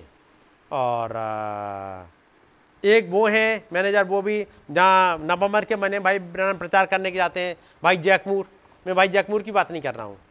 एक और है। मैं उनका नाम भूल गया हूँ। भाई बॉस वर्थ भी रहे हैं मैनेजर, अब वही एक छुट रहे हैं अभी। नहीं, वो नहीं है, और है। और मैनेजर ने क्या किया?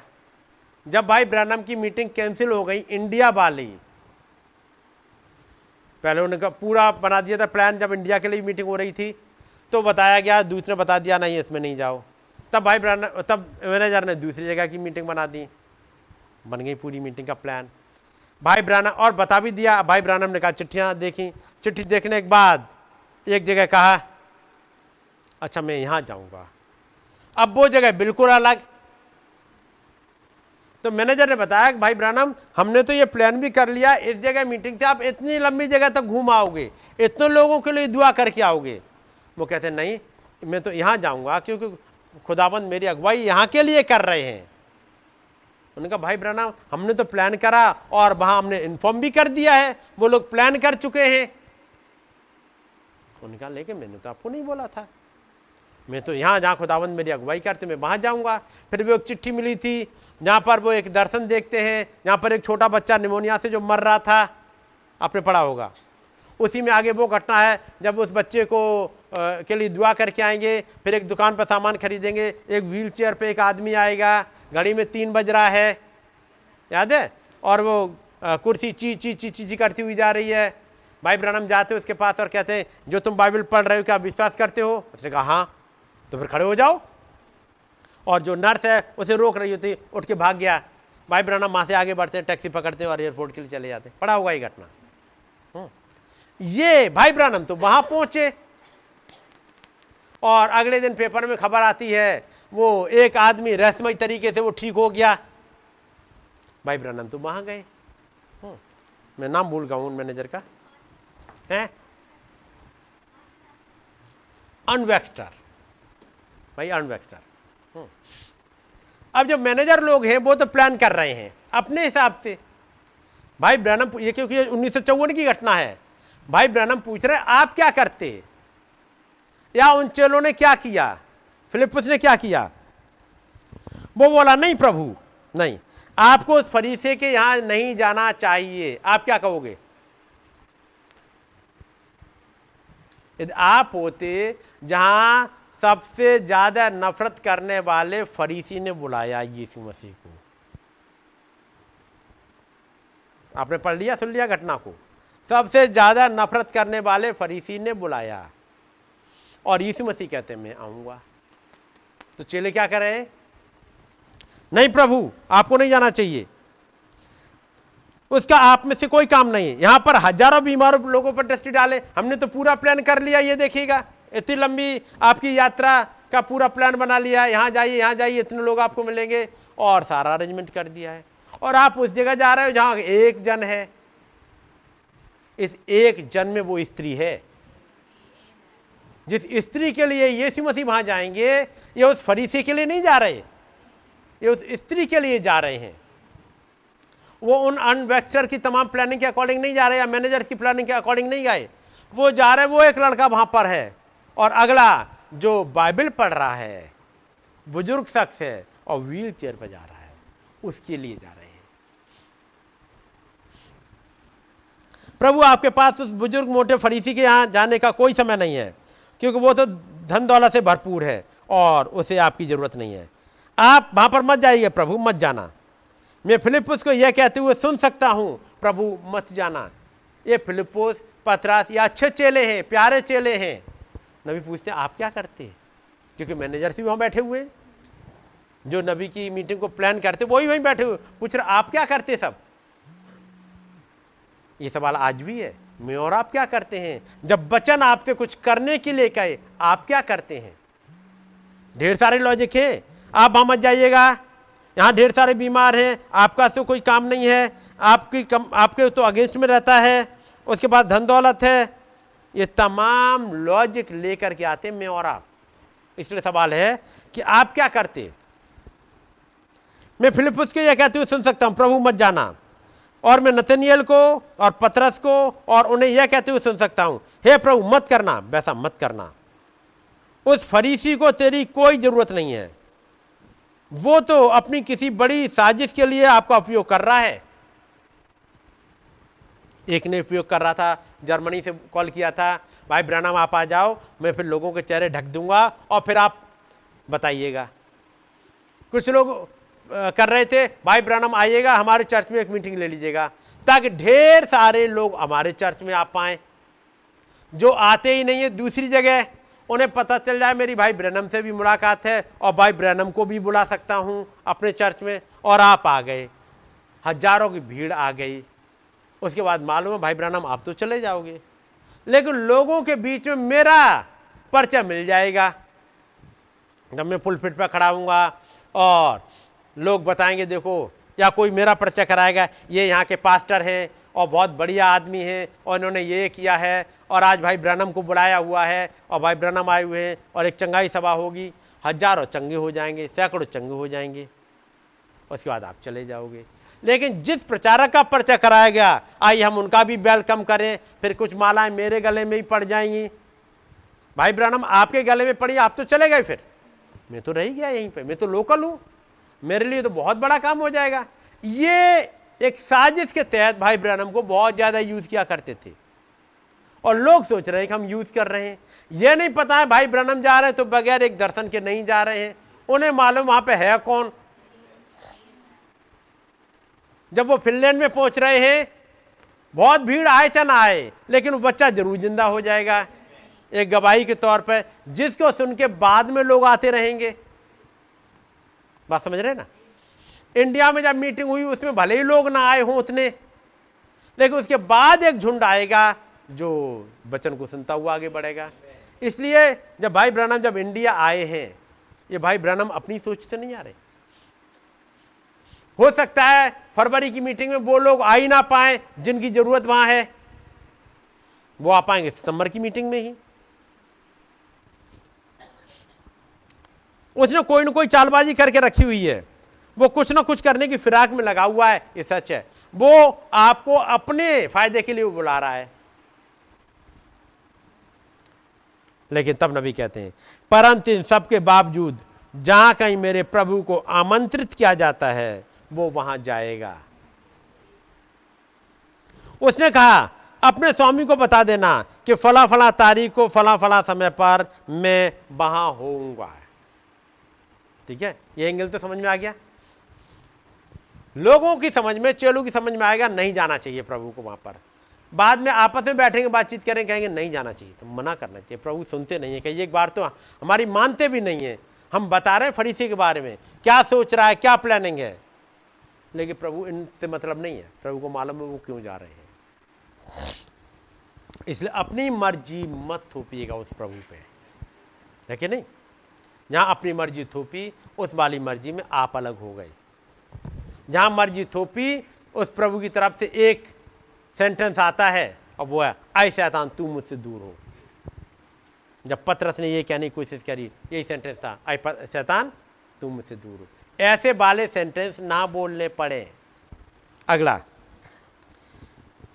संदेश वाहक ने सिर झुकाया और वापस जाने लगा और अपने स्वामी से मिलने के लिए दौड़ गया था। तब इस बात को लेकर के नबी कहते हैं, वो ऐसा कैसे कर सकता था? वो आया, यीशु मसीह को मैसेज दिया, यीशु मसीह ने कहा, जाके अपने स्वामी से कह देना, मैं आऊँगा। और वो अपने स्वामी को वापस रिपोर्ट देने के लिए दौड़ गया। वो ऐसा कैसे कर सकता था? उससे ऐसा किसने करवाया था कि वो बस उस पैगाम को ही लेकर आए?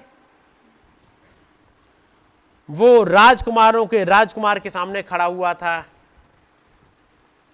और उसका उससे संवाद भी हुआ था, बातचीत भी हुई थी। उसका महिमा के महाराजा से साक्षात्कार भी हुआ था, इंटरव्यू हुआ था उस महिमा के राजकुमार से महिमा के महाराजा से। और उसके बाद भी वो अपने सु अवसर को देखने से चूक गया था। बात केवल मैसेज लाने को, ले जाने की नहीं थी। वो मैसेज लेके आया, उसको हमें जवाब मिल गया, वो चला गया। लेकिन अभी उस वाले हिस्से को पकड़ रहे हैं। आया। राजकुमारों के, राजकुमार के सामने खड़ा हुआ उससे बातचीत करी। उसका इंटरव्यू हुआ उस महिमा के महाराजा से, और उसके बाद भी वो अपना मौका चूक गया था। मेरी बात समझ रहे हैं? कौन चूका? वो पैगाम लाने वाला। फरीसी भी चूक गया, बुलाने वाला, बुलाने वाले, खिलाने वाले, पकाने वाले, मीटिंग कराने वाले मौके चूक गए होते हैं। और याद रखिए वो खुदाबंद जिसके लिए उन्होंने चुन के रखा, उसके लिए आ जाते हैं। और निरे, सब कुछ काम करने के बाद भी मौका चूक जाते हैं। इसका आमना सामना हुआ, बातचीत करी। और नबी कहते, वो ऐसा कैसे कर सका था? कि उसने उस महिमा के महाराजा से मुलाकात करी और उसके बाद ऐसे ही चला गया। कारण, वो तो दुनिया के कामों और अपने स्वामी के कामों के ख्यालों में इस कदर खोया हुआ था कि वो ये जान जान ही नहीं पाया था कि उसके पास क्या मौका था। उसकी सोच तक में नहीं आया। वो अपने स्वामी का मैसेज लेके आया, उसके पास तक पहुँचाया, मैसेज लेकर के वापस वो ये चूक गया कि मेरे पास भी एक मौका है। ये उस गुलाम की बात नहीं कर रहे। मैं बात कर रहा हूँ हम और आपकी। मीटिंग में आए, बाइबल पढ़ी गई, मैसेज उठाया गया, दुआएँ करी, खुद भी हो सकता है आपने कर ली हो। लेकिन उससे जिससे मिलने के लिए आए, उससे बगैर मौका, उसके बगैर मिलने चले गए हो। ये नहीं समझ पाए ये मौका मेरा था।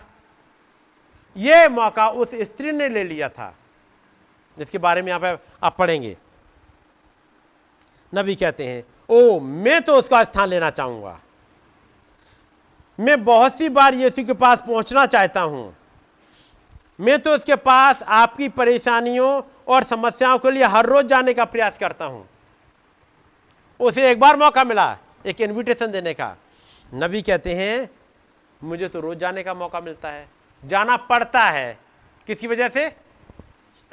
आप लोगों की समस्याओं की वजह से। अब अगला सेंटेंस सुनिएगा।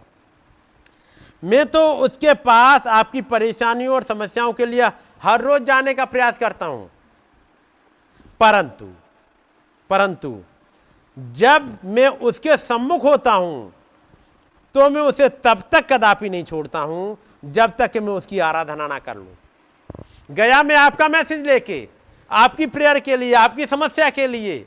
लेकिन यदि वो आ गया तो मैं तब तक छोड़ता ही नहीं हूँ। जब तक उसकी वर्शिप ना कर लूँ। इस जगह हम अपने आप को रखें तो हमारा हाल क्या है? मैं एक नबी कह रहा, मैं तुम्हारी समस्या लेके जाता हूँ, तुम्हारे लिए जाता हूँ। लेकिन जैसे ही वो आ जाए, मैं अपना मौका नहीं चूक रहा, चूकता कभी भी। जब तक मैं उसकी वर्शिप ना कर लूँ, मैं हटता ही नहीं। जैसे याकूब ने करा था। उसे मौका मिला, वो बगैर वर्शिप के हटा ही नहीं। क्यों नहीं वो संदेश वाहक अपने घुटनों पर गिर सकता था? फरीसी की बात नहीं कर रहे? उस स्त्री को नहीं ला रहे। अभी वो लेके आ गए उस संदेश वाहक को ही। क्यों नहीं वो संदेश वाहक अपने घुटनों पर गिर सकता था और कह सकता था, अब प्रभु ये जानते हुए कि मैं आपके सम्मुख खड़ा हूँ और मुझ पर आपने ध्यान दिया है। तो सबसे पहला काम मैं ये करना चाहता हूँ, वो मैसेज देने से पहले, मैं सबसे पहला काम ये करना चाहता हूँ, आप मुझ पापी को माफ़ कर दें। उसके बाद मैसेज आपको दूँगा, मेरे स्वामी ने क्या बोला है? ये बाद का काम रह गया, मैं पहला काम ये। अब वो क्या है? आप मुझ पापी को माफ़ कर दें। ये काम तो उसे करना चाहिए ही था। तो आपको क्या करना चाहिए था? ये बातें मैं हम सब लोगों के लिए पढ़ रहा हूँ, मैं अपने लिए भी पढ़ रहा हूँ, क्योंकि यहीं पर हल्के पाए जाते हैं। जाते हैं प्रभु के पास, दुआ कर ही चले आए। अरे, आप अपना मौका पहले लो।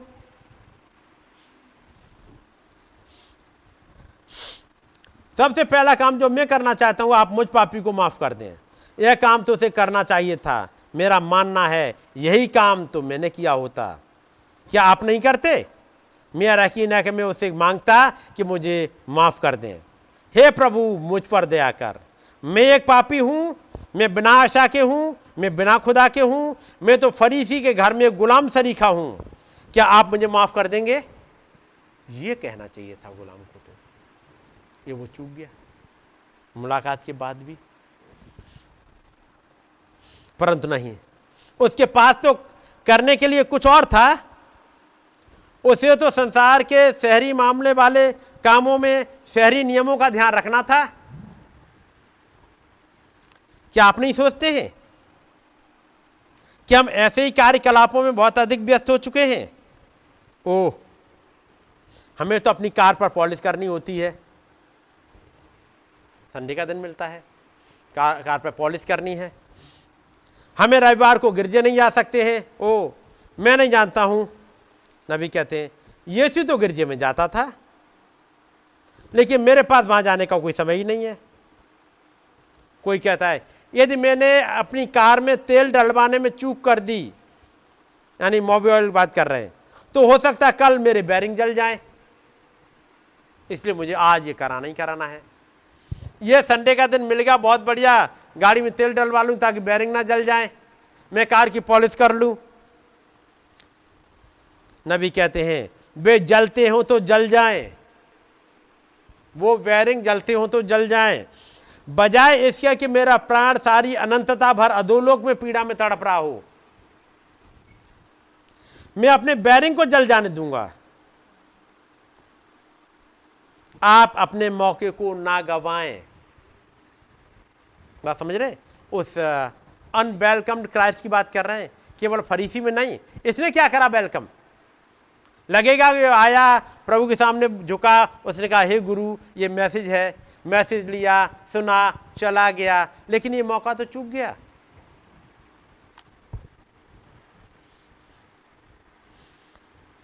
वे जलने तो जल जाएँ। बजाय इसके कि मेरा प्राण सारी अनंतता भरा दो लोक में पीड़ा में तड़प रहा हो, मैं अपने बैरिंग को जल जाने दूँगा। आप अपने मौके को ना गमाएँ उसके जैसे ही इस दुनिया में इसे हर रोज प्रत्येक स्त्री और पुरुष को पेश किया जाता है, परंतु वे इसे मौके को देखने में चूक जाते हैं। नबी कहते हैं, लगभग हर रोज ये मौका आता है और हर रोज चूकते जाते हैं। कब तक चूकते रहोगे ऐसे? कभी तो उसे ढूंढ लो। उसने उसे गमा दिया था और वहाँ वो ऐसी हालत में था।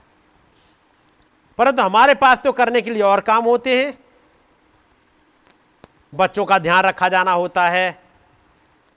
हम गिरजे इसलिए नहीं जा सकते क्योंकि हमारे पास बहुत सारे बच्चे हैं जिन्हें तैयार करना पड़ता है और बच्चों को तैयार करते करते लेट हो जाते हैं, इसलिए नहीं जाते। बात समझ रहे? क्या होना चाहिए? आना चाहिए? आना चाहिए। लेकिन क्या करें? हमारे पास बहुत सारे बच्चे हैं, उनको तैयार करने में टाइम हो जाता है, निकल जाता है। सुबह लेट हो गए चर्च नहीं पहुँचे। कैसे भी हो, उन्हें लेकर आओ। अच्छा हमारे अड़ोसी पड़ोसी कुछ क्या कहेंगे? तुम क्यों परवाह करते हो कि तुम्हारा पड़ोसी क्या कहता है? हर एक मौके का उपयोग करो। यीशु के पास पहुंचो, यही तो मुख्य काम है। दुनिया के कामों में साझी ना बनो। हम उन कामों पर बहुत ज़्यादा समय खर्च करते हैं। अपनी राह उसकी ओर बनाएँ। और जब तक वहाँ, जब आप वहाँ पर पहुँचते हैं तो आप अपना प्राण उस पर उड़ेल दें। कोई कहता है, प्रभु, मैं अगले साल आपकी सेवा करूँगा। यदि आप मुझे वो फोर्ड कार के बदले कैडिलक कार दे दें। ओ मैं ये तब करूँगा, यदि आप मेरे साथ ऐसा ऐसा कर दें। नबी कहते हैं, आकर कहें कहें, प्रभु खुदा, मैं बिल्कुल भी भला नहीं हूँ, मुझमें ऐसा कुछ भी नहीं है, मुझे क्षमा कर दीजिएगा। एक एक्टर या फरीसी मत बनो। बहुत सारे शहरी कामों को करने के चक्कर में मत पड़े रहो, कुछ भी हो। ये तो इतने ज़्यादा छोटे फिजूल के काम हैं, जिनका कोई महत्व नहीं है। आपकी मोटर गाड़ियाँ और हर एक वो चीज़ जो आपके पास है, नाश हो जाएगी। अपने प्राण की परवाह करो। पहले दर्जे पर उसी को रखो। अपने भीतर उसका इस कदर सुधार कर लो कि वो गहन, स्थिर, शांति जो समझ से परे है, आपके हृदय के भीतर गहराई में इतनी ज़्यादा समा जाए कि आप उसे सारे डाक धब्बों को चूम कर दूर करता हुआ महसूस कर सको। तब भाई आपको किसी को यह नहीं बताना पड़ेगा कि आपको क्या करना है। जी हाँ आप खुद जान जाएँगे कि क्या करना है। यदि कभी आप एक बार भी उसे स्पर्श कर लेते हैं, आप में तो हमेशा ही बदलाव आ जाता है।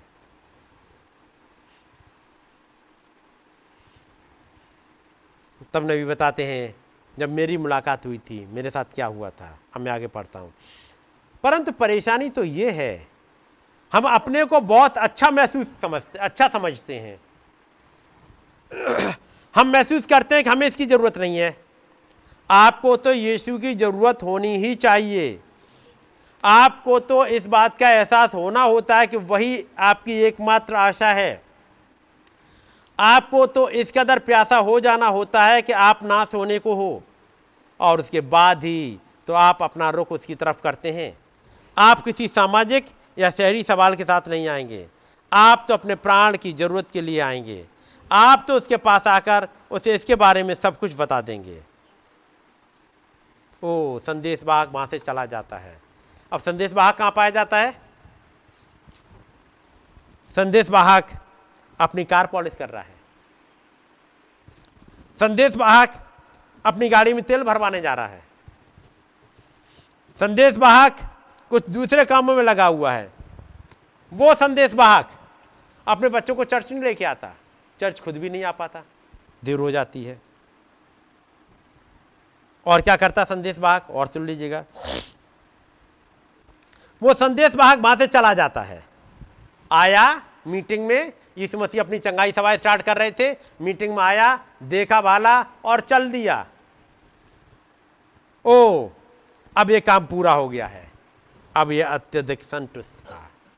काम पूरा हो गया, मैं मीटिंग में आ गया मीटिंग मैंने अटेंड कर ली, गाना गाया, बहुत बढ़िया दुआ करी किसी भाई ने या बहन ने, गाना बहुत बढ़िया थे आज के। मैसेज भी हमने सुन लिया, बाइबल भी पढ़ ली, और संतुष्ट हो गए। यही तो उस गुलाम ने किया था। उसने कुछ को चंगा होते हुए देख लिया हो। जब यूना के चेले यीशु मसीह के पास आए थे, यीशु मसीह ने जाकर के यूना से कह दो। पढ़ा था? क्या कह दो? जो काम हो रहे हैं, वो जाके यूना को बता दो। आगे क्या हुआ?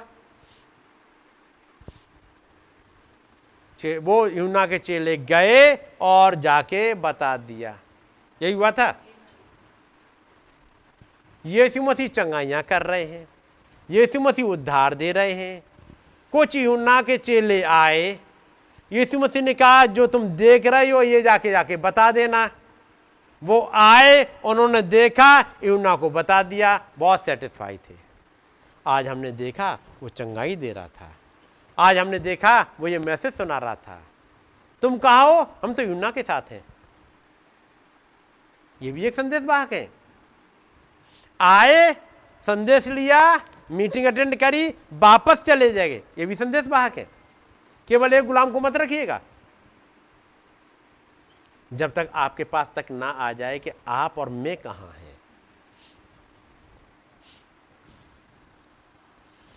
वो बहुत संतुष्ट था, गुलाम। क्यों? उसे जो काम दिया गया था उसने पूरा कर लिया। यहुन्ना के चेले बड़े संतुष्ट थे। यही वजह थी यहुन्ना के चेले अपने वाले मैसेज को इतना ज़्यादा प्रचार कर लिए कि अपुल्लुस जैसा शख्स भी वहाँ फंस गया है। फंस गया था? प्रचारक फंस गए थे। यहुन्ना चला गया, लेकिन उन चेलों ने उस सेवकाई को वहाँ तक इतना रखा कि वो जो मसीह आया उसे मिस कर गए। जी हाँ, आप अपने स्वामी का दिया हुआ काम पूरा कर दिया है आपने। हो सकता है आप अपने नौकरी पर अपने बॉस द्वारा दिए गए काम को अंजाम देते हो। हाँ तो फिर वो गुलाम जो संदेश बाहक संदेश बाहक का काम कर रहा था वो नौकरी भी करता है अपने बॉस के पास। हो सकता है आप घर पर अपने पति के बोले गए काम को, यानी जब पति ने बोला है कि उन पर्दों को बदल देना और आपने पर्दे बदल दिए हों, और आप संतुष्ट हो गए। आज वो बोल के गए थे, सुबह सुबह मैं साँझ को लौटूँ, तब तक ये काम कर देना। कर दिया काम और संतुष्ट हो गए। बात ये नहीं कही जा रही, आप काम ना करो। बात ये नहीं कही जा रही कि वहाँ से मैसेज लेके ना आओ और वापस स्वामी को ना दो। लेकिन अपना तो उधार ले लो। जब मौका मिल रहा है, इतना बढ़िया मौका मिला। भाई ब्रनम कहते हैं, मैं आपके लिए दुआ करने जाता हूँ, आपकी समस्याओं को लेके जाता हूँ, लेकिन आपके लिए गया मैंने अपना मौका भी ले लिया? वो ये नहीं कह रहे, मैं आपके लिए दुआ नहीं करूँगा, मैं अपने लिए ही करता रहूँगा। कई एक बार एक एक्सट्रीम पर पहुँच गए, हम तो बस बाइबल पढ़ते रहेंगे। मैसेज पढ़ते रहे। कोई काम नहीं। पर साँझ को झगड़े। होंगे ही। क्योंकि आपने वचन समझा नहीं। या पूरे दिन काम में लगे रहे, मैसेज नहीं पढ़ा। तो झगड़े होंगे ही। वो झगड़ा दिखाई नहीं देता। वो झगड़ा दूसरे आयाम में होता है। परंतु जो काम यीशु ने करने के लिए कहा था, उसके बारे में क्या है? प्रार्थना करते रहना, बात ऐसी ही है, उसके पास पहुंचो। आगे। अगला हिस्सा में अब वापस फरीसी के घर पर पहुँच जाते हैं। बस फरीसी के यहाँ पे थोड़ा ऐसा पढ़ रहा हूँ मैं आपके सामने। उस फरीसी के पास बहुत बढ़िया खाना था। मैं कल्पना करता हूँ वो फरीसी सचमुच में बढ़िया भोजन का प्रबंध कर सकता था। याद रखें, वो दौलतमंद इंसान था। उसने मेमनों को कटवाया था और उसके लड़के उनको हुक पर लगाए हुए थे। वो एक धनवान इंसान था। वो कोई गरीब नहीं था, कंगाल नहीं था, परंतु उसने एक निर्धन कंगाल को न्योता दे दिया था। किस लिए? ये फरीसी एक बहुत बड़ा ढोंगी था। वो उसका कुछ मज़ाक उड़ाने जा रहा था। जब उस फरीसी ने बुलाया यीशु मसीह को यीशु मसीह के साथ कितने लोग गए थे? जी? चेले? चेले गए या नहीं गए? आप वहाँ चेले नहीं दिखेंगे कहीं पर उस वाली घटना में। वहाँ चेले नहीं है। वो स्त्री एक संगमरमर का स्त्री लेके आई, वो एक और जगह है। वो एक और जगह है, जो क्रूस पर चढ़ाए जाने से जस्ट पहले की है। बात समझ रहे ये घटना एक दूसरी है। यहाँ पर 300 दिनार वाली बात नहीं आती है। 300 दिनार वाली बात वहाँ मिलेगी। लेकिन यहाँ पर यीशु मसीह अकेले बैठे हुए हैं, क्योंकि इस वाले मैसेज पढ़ोगे, वो अकेला बैठा हुआ था। यदि चेले भी आ गए होते तो कहते, जब मैं और मेरे चेले आए, तूने पानी नहीं दिया, तूने पैर नहीं धुलाए। वो कह रहा मैं आया था। और जब उस स्त्री ने देखा, वो अकेला बैठा हुआ है, ये सेंटेंस पढ़े आपने? यदि कोई और भी गया होता, एक भी चेला होता तो वो अकेला नहीं बैठा होता। उसका चेला तो उसके साथ था। वो अकेला बैठा हुआ था और उस स्त्री ने दूर से देखा, वो अकेला बैठा है, उसके पास बढ़िया मौका था। वो दौड़ के गई, उसे जाके मिल ली। वहाँ उसे कोई रोकने वाला भी नहीं है। उसने जाके अपनी सारी बात कह सुनाई थी। उसे एक ऐसा मौका मिल गया था, जहाँ अपनी सब बात, हृदय की बात वो कह सुनाए। परंतु उसने एक निर्धन कंगाल को न्योता दिया। किस लिए? ये फरीसी, एक बहुत बड़ा ढोंगी पाखंडी था। वो उसका मज़ाक उड़ाने जा रहा था। ऐसा ही आज बहुत से, बहुत थोड़े से धर्मानों के पास यीशु के लिए कुछ वक्त होता है। मैं आनंदित हूँ कि वो गरीबों के बारे में फिक्रमंद है। मैं नहीं कहता हूँ कि सारे अमीर वैसा ही करते हैं। आप किसी मनुष्य को लें, जब उसके पास मकान, ज़मीन, मोटर गाड़ियाँ, सब कुछ हो जाता है तो वो उनमें इतना ज़्यादा व्यस्त हो जाता है कि उसके पास यीशु के लिए कोई समय नहीं होता पहले था। पहले था समय उसके पास में। लेकिन जब उसके पास मकान हो गया, ज़मीन हो गई, मोटर गाड़ियाँ हो गई, सारी फैसिलिटी हो गई, अब उसके पास यीशु के लिए टाइम नहीं रह गया। वो उनमें ही इतना ज़्यादा व्यस्त हो जाता है कि उसके पास यीशु के लिए कोई समय नहीं होता है। फिर उसका व्यवहार ऐसे वर्ग के लोगों से होता है कि वो मसीह को ग्रहण नहीं कर सकता। मैं आज बड़े से विचार करता हूँ, एक इंसान जिसका समाज में एक अच्छा खासा रुतबा है, कैसे वो अपने घुटनों पर आ सकता है? कैसे वो रोता हुआ खुदा से भीख मांग सकता है? कैसे वो गली में जाकर गवाही दे सकता है? इससे तो उसका सामाजिक रुतबा तबाह हो जाएगा। तब नबी कहते हैं, सामाजिक रुतबे के बारे में कौन परवाह करता है? मैं तो महिमा में अपना स्थान चाहता हूँ। जीवन की पुस्तक में मेरा नाम लिखा हुआ मैं यही चाहता हूँ। आप अपने पुराने सामाजिक स्थान की परवाह ना करें। तुम तो ऊँचे वर्ग वाले अपने रुतबे को ही पकड़े रहो। कुछ भी हो, वो तो जलकर पपड़ी बनने वाला है। मैं आगे पढ़ता हूँ।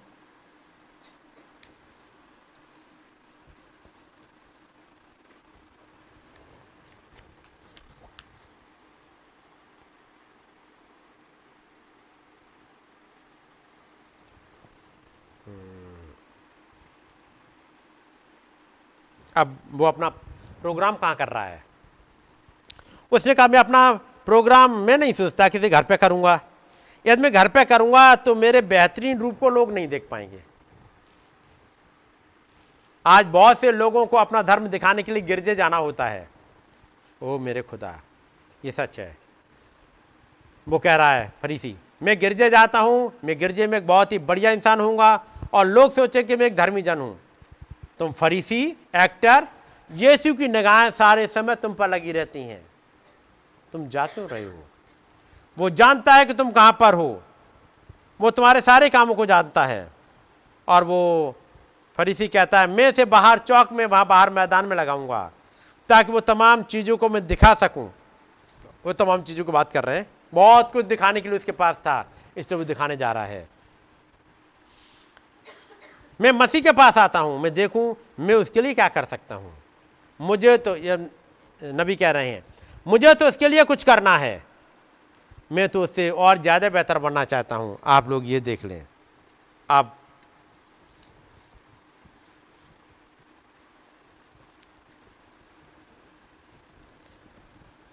पैर कौन धुलाया करता था? जो सबसे निम्न कोटि का नो, नौकर हुआ करता था। जो पुरुष पाँव धुलाया करता था वो सब में से निम्न होता था। वो गुलाम सरीखा नौकर होता था सबसे नीचे वाला जिसे कम से सबसे कम तनख्वाह मिलती थी सबसे कम मजदूरी मिलती थी। मैं आपसे कोई बात कहना चाहता हूँ। यीशु ने सबसे निचली जगह गुलाम सरीखे नौकर की जगह ले ली। यह मुझ पर साबित करता है कि वो खुदा था। उसने पाँव धोने के लिए सबसे निचला स्थान ले लिया था। उसके पास सभी प्रकार के गुलाम सरीखे नौकर थे। परंतु जो पाँव धोने वाला होता है, उन सबसे ज़्यादा छोटा होता था। और वो उस गोबर कचरे को साफ़ करा करता था। यही है वो सबसे निचले स्तर का गुलाम सरीखा नौकर होता था। और यीशु सबसे निचला नौकर बन गया था। बात समझ रहे ना? कौन बन गया था? यीशु मसीह सबसे निचला नौकर बन गया था। क्योंकि गोबर भी लगे हैं लोगों के। फिर ढेर सारी चीज़ें मैं छोड़ता जा रहा हूँ बीच बीच में से, ताकि आप पढ़ो, यीशु मसीह क्या बन गए थे? मेरे और आपके लिए। बात समझ रहे हैं ना? ये जब उस स्त्री ने, जिसने देखा कि वो अकेला बैठा है, वो दौड़ के गई, कौन सा वाला इत्र खरीद के लाई थी? सबसे अच्छे जितने ज़्यादा और जितने पैसे थे, वो ले आया निकाल के। जितने भी पैसे थे, वो निकाल लाई, वो औरत। सबसे अच्छा इत्र खरीद के लाई, नबी कहते वो गई दुकान में, सबसे अच्छा वाला दे दो। ले आई। उसके पास कुछ नहीं बचा था और। सबसे अच्छा इत्र लेके आई और उसने धोया आकर के। है कि नहीं? यीशु मसीह सबसे निचले बन गए। उस वाले, ये वाले करेक्टर को देख करके यीशु मसीह ने कहा, जहाँ कहीं सुषमाचार प्रचार करा जाएगा, इस औरत के इस वाले काम की चर्चा की जाएगी। जब आप फीट वॉशिंग के लिए जाते हैं ये दोनों हिस्से देखते रहिएगा। बात समझ रहे जब आप पैर धो रहे हैं, अपने आप को उस स्त्री की जगह पर लाइएगा। जब आप पैर धो रहे हैं, एक स्त्री की जगह पर लाइएगा। मुझे मौका मिल गया पैर धोने का। और जब आपके पैर धो जाएँ, तब धोने वाला उसको यीशु मसीह की जगह पर लाइएगा। मेरी बात समझ रहे हैं? जब आप पैर धोए तो आप कहाँ लाएँगे अपने आप को? उस स्त्री की जगह पे कि मुझे मौका मिल गया इसके पैर धोने का। समझ रहे ना? और जब आपके पैर धुले तो उस धुलने वाले को उस नज़र से देखिएगा, जहाँ यीशु मसीह बैठे थे आपके पैर धोने के लिए। तब तो ये चीज़ समझ पाएँगे। क्योंकि जहाँ कहीं ये सुषमाचार का प्रचार होगा, जहाँ कहीं कम्युनियन प्रचार होगी, जहाँ कहीं फ़ीड वॉशिंग आएगी, उस प्रभु का आएगा ही नाम, जब वो पैर धो रहा है। और जब आप धोने के लिए बैठ गए तो आप अपने आप को उस स्त्री की जगह पर ले आओ। मुझे मौका मिल गया। बात समझ रहे? और एक एटीट्यूड में आता है। ये ऐसे ही नहीं आता। इस एटीट्यूड में ढेर सारी चीज़ें हैं। जैसे ये भवन है, जब आप इस भवन की सफ़ाई के लिए आ रहे होते हैं, मैंने भवन के इस हिस्से की सफ़ाई कर दी, बाकी बाहर वाला कोई और करेगा, क्योंकि बाहर तो गंदगी रहती है, गोबर भी रहता है। मेरी बात समझ रहे हैं? कभी ये एटीट्यूड में मुझे बाहर का हिस्सा मिल गया है, मैं कह रहा बहुत बढ़िया हिस्सा मिल गया। वहाँ पर वो वाला हिस्सा मिल जाए किसी को साफ़ करने का जब सैटरडे को जो भवन की सफ़ाई होती है, केवल चादर बदलने का काम नहीं होता है। कई एक बार मैंने देखा है, अंदर आकर के केवल चादरें बदल गई, केवल भवन की सफ़ाई इतनी नहीं होती है। भाई भरत वहाँ पर लिख रखते हैं, भवन की सफ़ाई में नीचे बेसमेंट भी शामिल है किचन का हिस्सा भी शामिल है, ये भी शामिल है। और आप गौर से देखें, कई एक जगह जाले लगे होते हैं जो बता रहे होते हैं अपने आप ही कि शायद पंद्रह दिन से या महीने भर से शायद जाले की तरफ़ देखा भी नहीं गया है। उसका मतलब आप किस एटीट्यूड से आए थे देखने, करने के लिए सफ़ाई मेरी बात समझ रहे हैं? एक एटीट्यूड चाहिए, हम जा रहे हैं किसकी सफ़ाई? अपने प्रभु के भवन की, जहाँ मैं कल आके उससे आके मिलूँगा। और जब आप इसको भवन को ऐसे साफ़ करके जाएँगे आने से पहले आप इसको भी ऐसे ही साफ़ करके आएँगे। कोई जाला इसमें लेके नहीं आएँगे फिर। जब आप साफ़ कर रहे हो तो केवल जाला साफ़ मत करिएगा। आप उन विचारों में चलते रहिए क्या मैं इसे साफ़ कर पा रहा हूँ, कर पा रही हूँ? एक घंटा, दो घंटा आप जब तक भी यहाँ रुके हैं, याद रखिए जब इसको साफ़ कर रहे हैं, क्या मैं अंदर कुछ कर पा रहा हूँ, कर पा रही हूँ? तो उस वाले एटीट्यूड से आप आएँगे, चीज़ें बदल जाएँगी।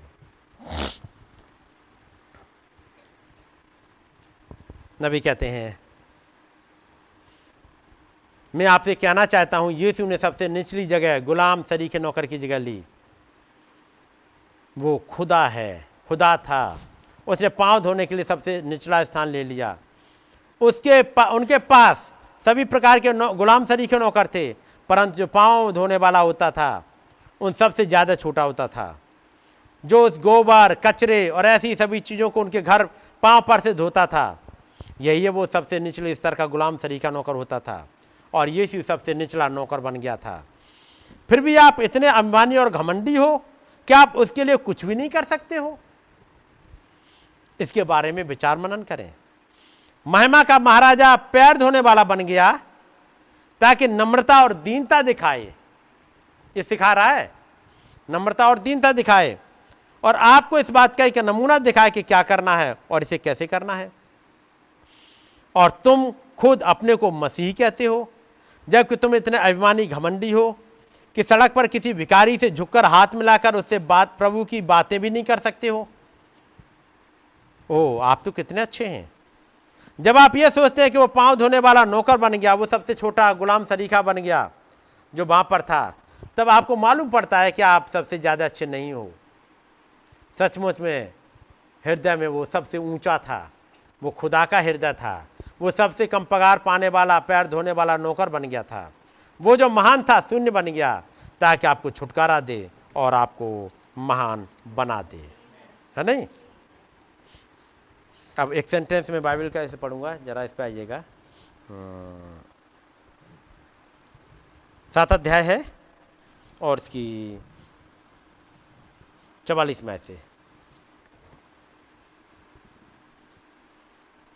और उस स्त्री की ओर फिरकर उसने शमौन से कहा क्या तू इस स्त्री को देखता है?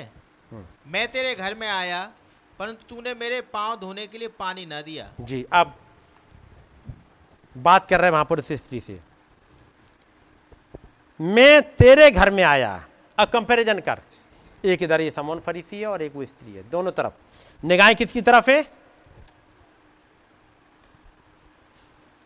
और उस स्त्री की ओर फिरकर उसने समोन से कहा, क्या तू इस स्त्री को देखता है? अब समोन फरीसी से कह रहा है, क्या तू इस स्त्री को देख रहा है? जिसके लिए प्रभु ने कहा, इसका प्रचार हर जगह करा जाएगा। ये मुझे और आपको उस स्त्री की तरफ़ दिखा रहा है। और वो क्या था? मैं तेरे घर में आया। और तूने मेरे पाँव धोने के लिए पानी नहीं दिया। क्या इस स्त्री ने पानी दिया? तेरे पास पानी अवेलेबल है, तूने पानी तक नहीं दिया। तूने अपने नौकरों तक को नहीं लगाया। और इस स्त्री ने आंसुओं से पैरों को धोया। हम्म? इसने आंसुओं से धोया, तू पानी तक से नहीं धो सका।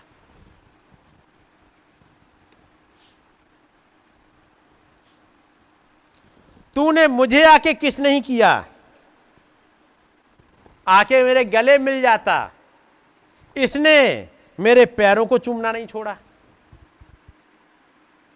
देखे लेवल तू मेरे बराबर आके गले भी नहीं मिला। और ये इसने मेरे पाँव को चूमना नहीं छोड़ा। तूने मेरे सिर पर तेल नहीं मला। तूने इसने कहा मेरे सिर पे ही तेल मलता है। लेकिन इसने तो मेरे पाँव पे इत्र मला है। मैं ये बातें इसलिए कहता हूँ क्योंकि एटीट्यूड में बहुत ही आती नहीं। जिसके लिए नबी कहते हैं कि तुम घमंडी, बात समझ रहे ना? कई बार देखा मैंने यहाँ पे भी। खास तौर से भाइयों की तरफ़ मैंने ऐसा नहीं देखा, बहनों की तरफ़ देखा है, अक्सर। कई एक बहनों को मीटिंग के बाद एक दूसरे से मिलने की ज़रूरत नहीं है। इसलिए जल्दी निकल लो, मिलना ना पड़ जाए।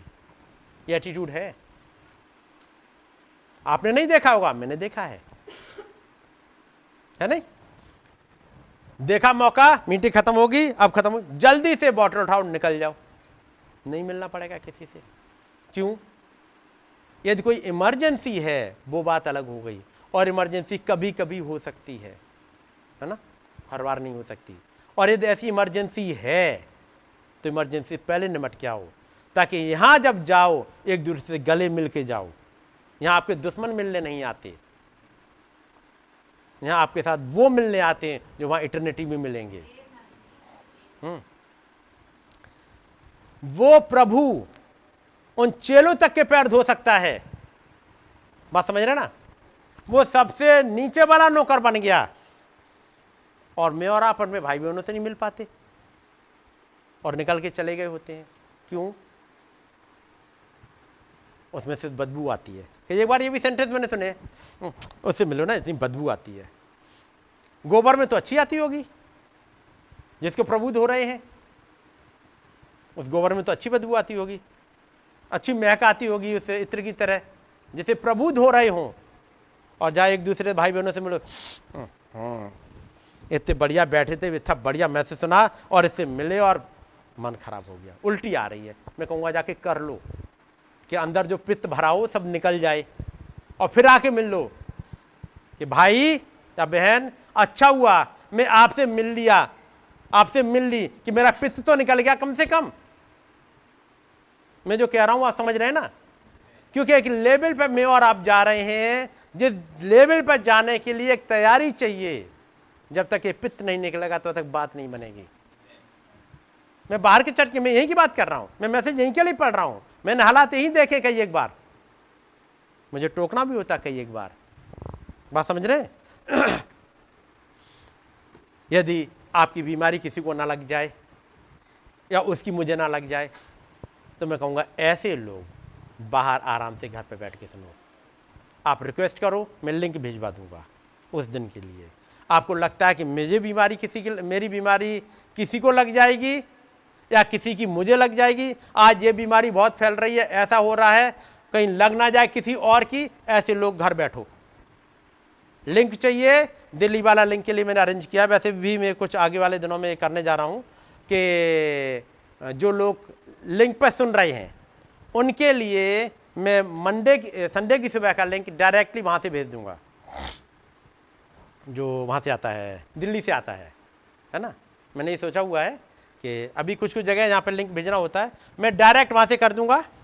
सुबह ही सुबह जिनको सुनना है, वो डायरेक्ट लिंक दिल्ली का उनके पास चला जाएगा। थर्सडे का डायरेक्ट लिंक चला जाएगा क्योंकि वो एक सेवकाई है आप सबका फ़ायदा होगा। मैं डायरेक्टली वो लिंक आपके पास भेज दूँगा। संडे वाला और थर्सडे वाला। और यहाँ की मीटिंग केवल और केवल यहाँ के लिए होंगी जो इस भवन में उपस्थित होंगे। ठीक है? रिकॉर्डिंग भले ही रहेगी, वो हिस्सा अलग रहेगा रिकॉर्डिंग वाला हिस्सा ज़रूर रहेगा, लेकिन स्ट्रीमिंग में बंद करूँगा, आगे आने वाले दिनों में। क्योंकि कुछ भाई बहन हैं जिनको चाहिए होता है कि भैया वो ऑडियो ही भेज दीजिएगा हमारे पास में। कई एक जगह हैं हमारे भाई बहन जैसे भगुआ के लोग हैं, या तो डाल्टनगंज को कहते हैं, हमारे पास वो भेज दिएगा वो अपनी मीटिंग कर रहे होते हैं संडे के दिन अपनी मीटिंग कर रहे होते हैं, है ना? उन्हें बाद में ऑडियो चाहिए होता है कुछ चीज़ों के लिए, समझने के लिए तो उनके पास वो रिकॉर्डिंग इसलिए कराई जाएगी। इसलिए आप वहाँ कैमरा और ये सब चीज़ लगी देखें, उसका मतलब ये नहीं है कि वो स्ट्रीमिंग ही हो रहा होगा। लेकिन आपके पास लिंक ज़रूर भेज दिया जाएगा। वहाँ जो दिल्ली से आ रहा है। लेकिन जो यहाँ भवन में होंगे, यहाँ की मीटिंग केवल और केवल लोकल रह जाएगी, ताकि मैं फ्रीली बात कर सकूँ। कई एक बार मुझे चूँकि बाहर मीटिंग हो रही होती हैं, बाहर भी जा रहे होते हैं, मुझे कुछ जगह पर रुकना पड़ता है। बात समझ रहे हैं? बहुत दिनों से चाह रहा कि ऐसा कर पाऊँ, लेकिन अब चूँकि दिल्ली की वाला लिंक अवेलेबल है सबके पास में, भेजना आसान है, मैं यही करूँगा। ताकि, क्योंकि खुदाबंद मुझे यहाँ के लिए पूछेगा। दूसरी जगह मैसेज जा रहा है, वो बात अलग रही लेकिन मुझे जिम्मेदार यहाँ के लिए ठहराएगा। तो मैं चाहूँगा अपने भाई बहनों से वो बातें तो खुल के कर सकूँ, जो यहाँ कमी दिखती हैं। बात समझ रहे नहीं? ताकि यहाँ से तो एक झुंड तैयार हो सके जाने के लिए। और ऐसे में कहीं भी कोई रहा हो, उसे पहले ही वॉमिट कर दो। साफ़ हो जाओ। समझ रहे मेरी बात को? ढेर सारी चीज़ें हैं जिन आगे चलना चाह रहा था। यहाँ पर, जो भाई ब्रनम कहते हैं यहाँ पर। लेकिन कुछ पॉइंट हैं। पढ़ना भाई, आगे जो पढ़ रहे थे। तूने मेरे मैं तेरे घर में आया हाँ। परंतु तूने मेरे पाँव धोने के लिए पानी न दिया। जी। पर इसने मेरे पाँव आंसुओं से भिगोए। तूने तो पानी तक नहीं दिया लेकिन इसके पास इतना ज़्यादा रिपेंटेंस था। ये अपने आप को रोक नहीं पाई इस प्रभु से मिलके। ये स्त्री जब प्रभु से मुलाकात हो गई वो अपने आप को रोक नहीं पाई। अपने आप को खोल दिया इतना ज़्यादा। और हम में से कई एक थर्सडे को प्रेयर तक के लिए नहीं खुल पाते। बात समझ रहे? उसने तो जो कुछ अपना था सब तक उड़ेल दिया और तब तक रो रही है कि उसके पैर तक नहीं धुल दिए। और यहाँ पर कहिए प्रेयर तक के लिए नहीं खुल पाए। कारण? प्रेयर के लिए तब खुलोगे ना जब दिल खुल जाएगा। दिमाग खुल जाएगा। जब एक दूसरे के लिए आप खुल जाओगे हम्म, तो सब कुछ खुल जाएगा। जब तक ये नहीं खोलोगे वहाँ से स्वर्ग से ब्लेसिंग कभी नहीं खुलती है नहीं खुल पाएगी। यानी जिसे कहते हैं कि अंदर से वो उमड़े वो उमड़ते ही नहीं है। वो हिचकी लेके अंदर ही रुक जाता है। कोई है जो भाई रोक लेता है।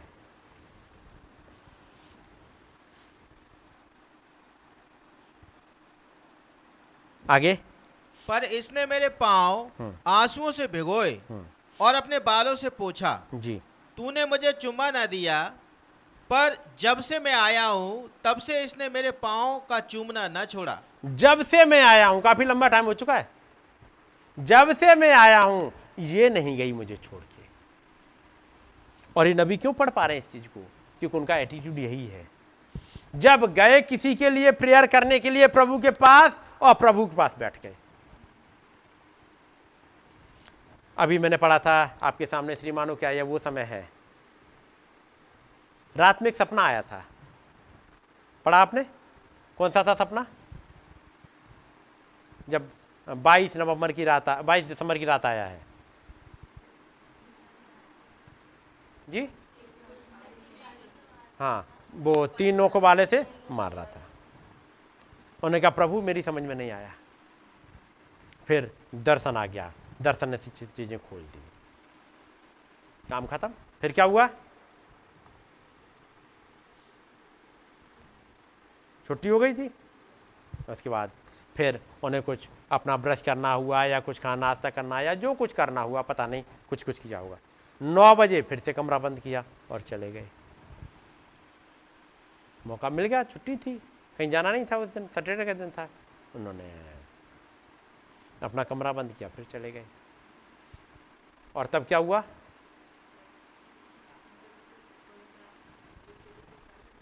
कहाँ ले गया? उसमें आता है। वो छोटी चिड़ियाएँ, बड़ी चिड़ियाएँ, सात दूतों का आना, वो धमाका। जो एक इतनी बड़ी सेवकाई आनी है और घटना घटनी है, माँ खुदावन ने दिखा दिया। जिसको वो श्रीमानो क्या ये वो समय में प्रचार कर रहे हैं। तेईस तारीख को वचन के कारण नाम धराई, उसमें प्रचार करके बता रहे हैं। फिर कह रहे हैं, मैं क्यों जा रहा हूँ? आप उस उद्देश्य को समझ लें। बात समझ रहे ये अनवेलकम्ड क्राइस्ट डिनोमिनेशन में होगा, मैं उनकी बात नहीं कर रहा। क्या यहाँ तो नहीं हो रहा अभी? ये अनवेलकम्ड यहाँ पर उसको वेलकम मिल जाए, बाकी दुनिया को मिले, ना मिले। दुनिया से मुझे मतलब नहीं है। क्या मैंने अपने प्रभु का वेलकम कर पाया? कर पाई। ज़रूरत इस बात की है। आइए हम लोग दुआ करेंगे।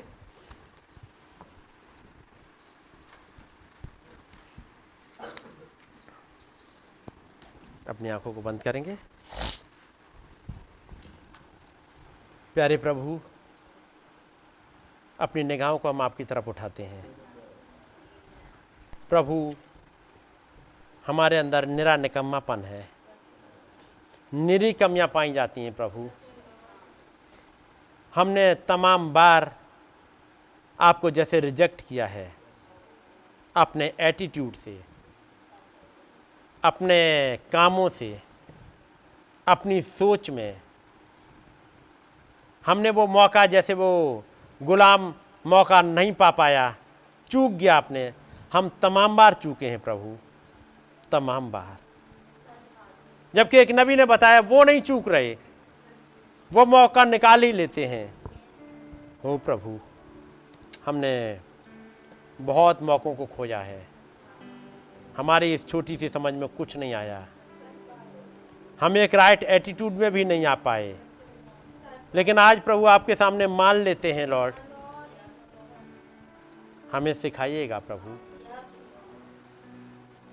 एक वो जीवन जो आपको प्यार कर सके, जो आपका वेलकम कर सके, वो जी सकें प्रभु। हमारी खुदी को, हमारे मैं को निकाल दीजिएगा खुदाबंद। ऊपरी ताम झाम तो ऐसे लग रहा है जैसे मिलेनियम ही आ गया हो। ऐसी घंटियाँ बज रही हैं। लेकिन अंदर वही पुराने रीति रिवाज, वही पुरानी सोच भरी हुई है। प्रभु हमारी मदद करिएगा। हम कोई फरीसी, हम कोई एक्टर नहीं बनना चाहते। एक रियल क्रिश्चियन बनना चाहते हैं। जो आपको वेलकम कर सके। ताकि आप आ सकें पूरी तरह से। अपने भेदों को खोल सकें। अपनी बातों को सिखा सकें। प्रभु, आप आइएगा, हमें समझाइएगा। इस छोटे से झुंड का कंट्रोल आप लें प्रभु, और मदद करें। ताकि आपके भेद हमारी सोल में उतर जाएँ, और एक राइट एटीट्यूड में आ सकें। मदद चाहते हैं। हमारी विनती को उसने कबूल करें। प्रभु यीशु मसीह के नाम में। आमेन। आए हमारे पिता। आप जो आसमान में हैं, आपका नाम पाक माना जाए, आपकी बादशाही आए, आपकी मर्ज़ी जैसे आसमान में पूरी होती है, इस ज़मीन पर भी हो। हमारी रोज़ की रोटी आज हमें बख्श दें जिस प्रकार से हम अपने कसूर वालों को माफ़ करते हैं, हमारे कसूरों को माफ़ करें। हमें आजमाइश में ना पड़ने दें, बल्कि बुराई से बचाएँ। क्योंकि बादशाहत कुदरत और जलाल हमेशा आपका ही Love him. I love him because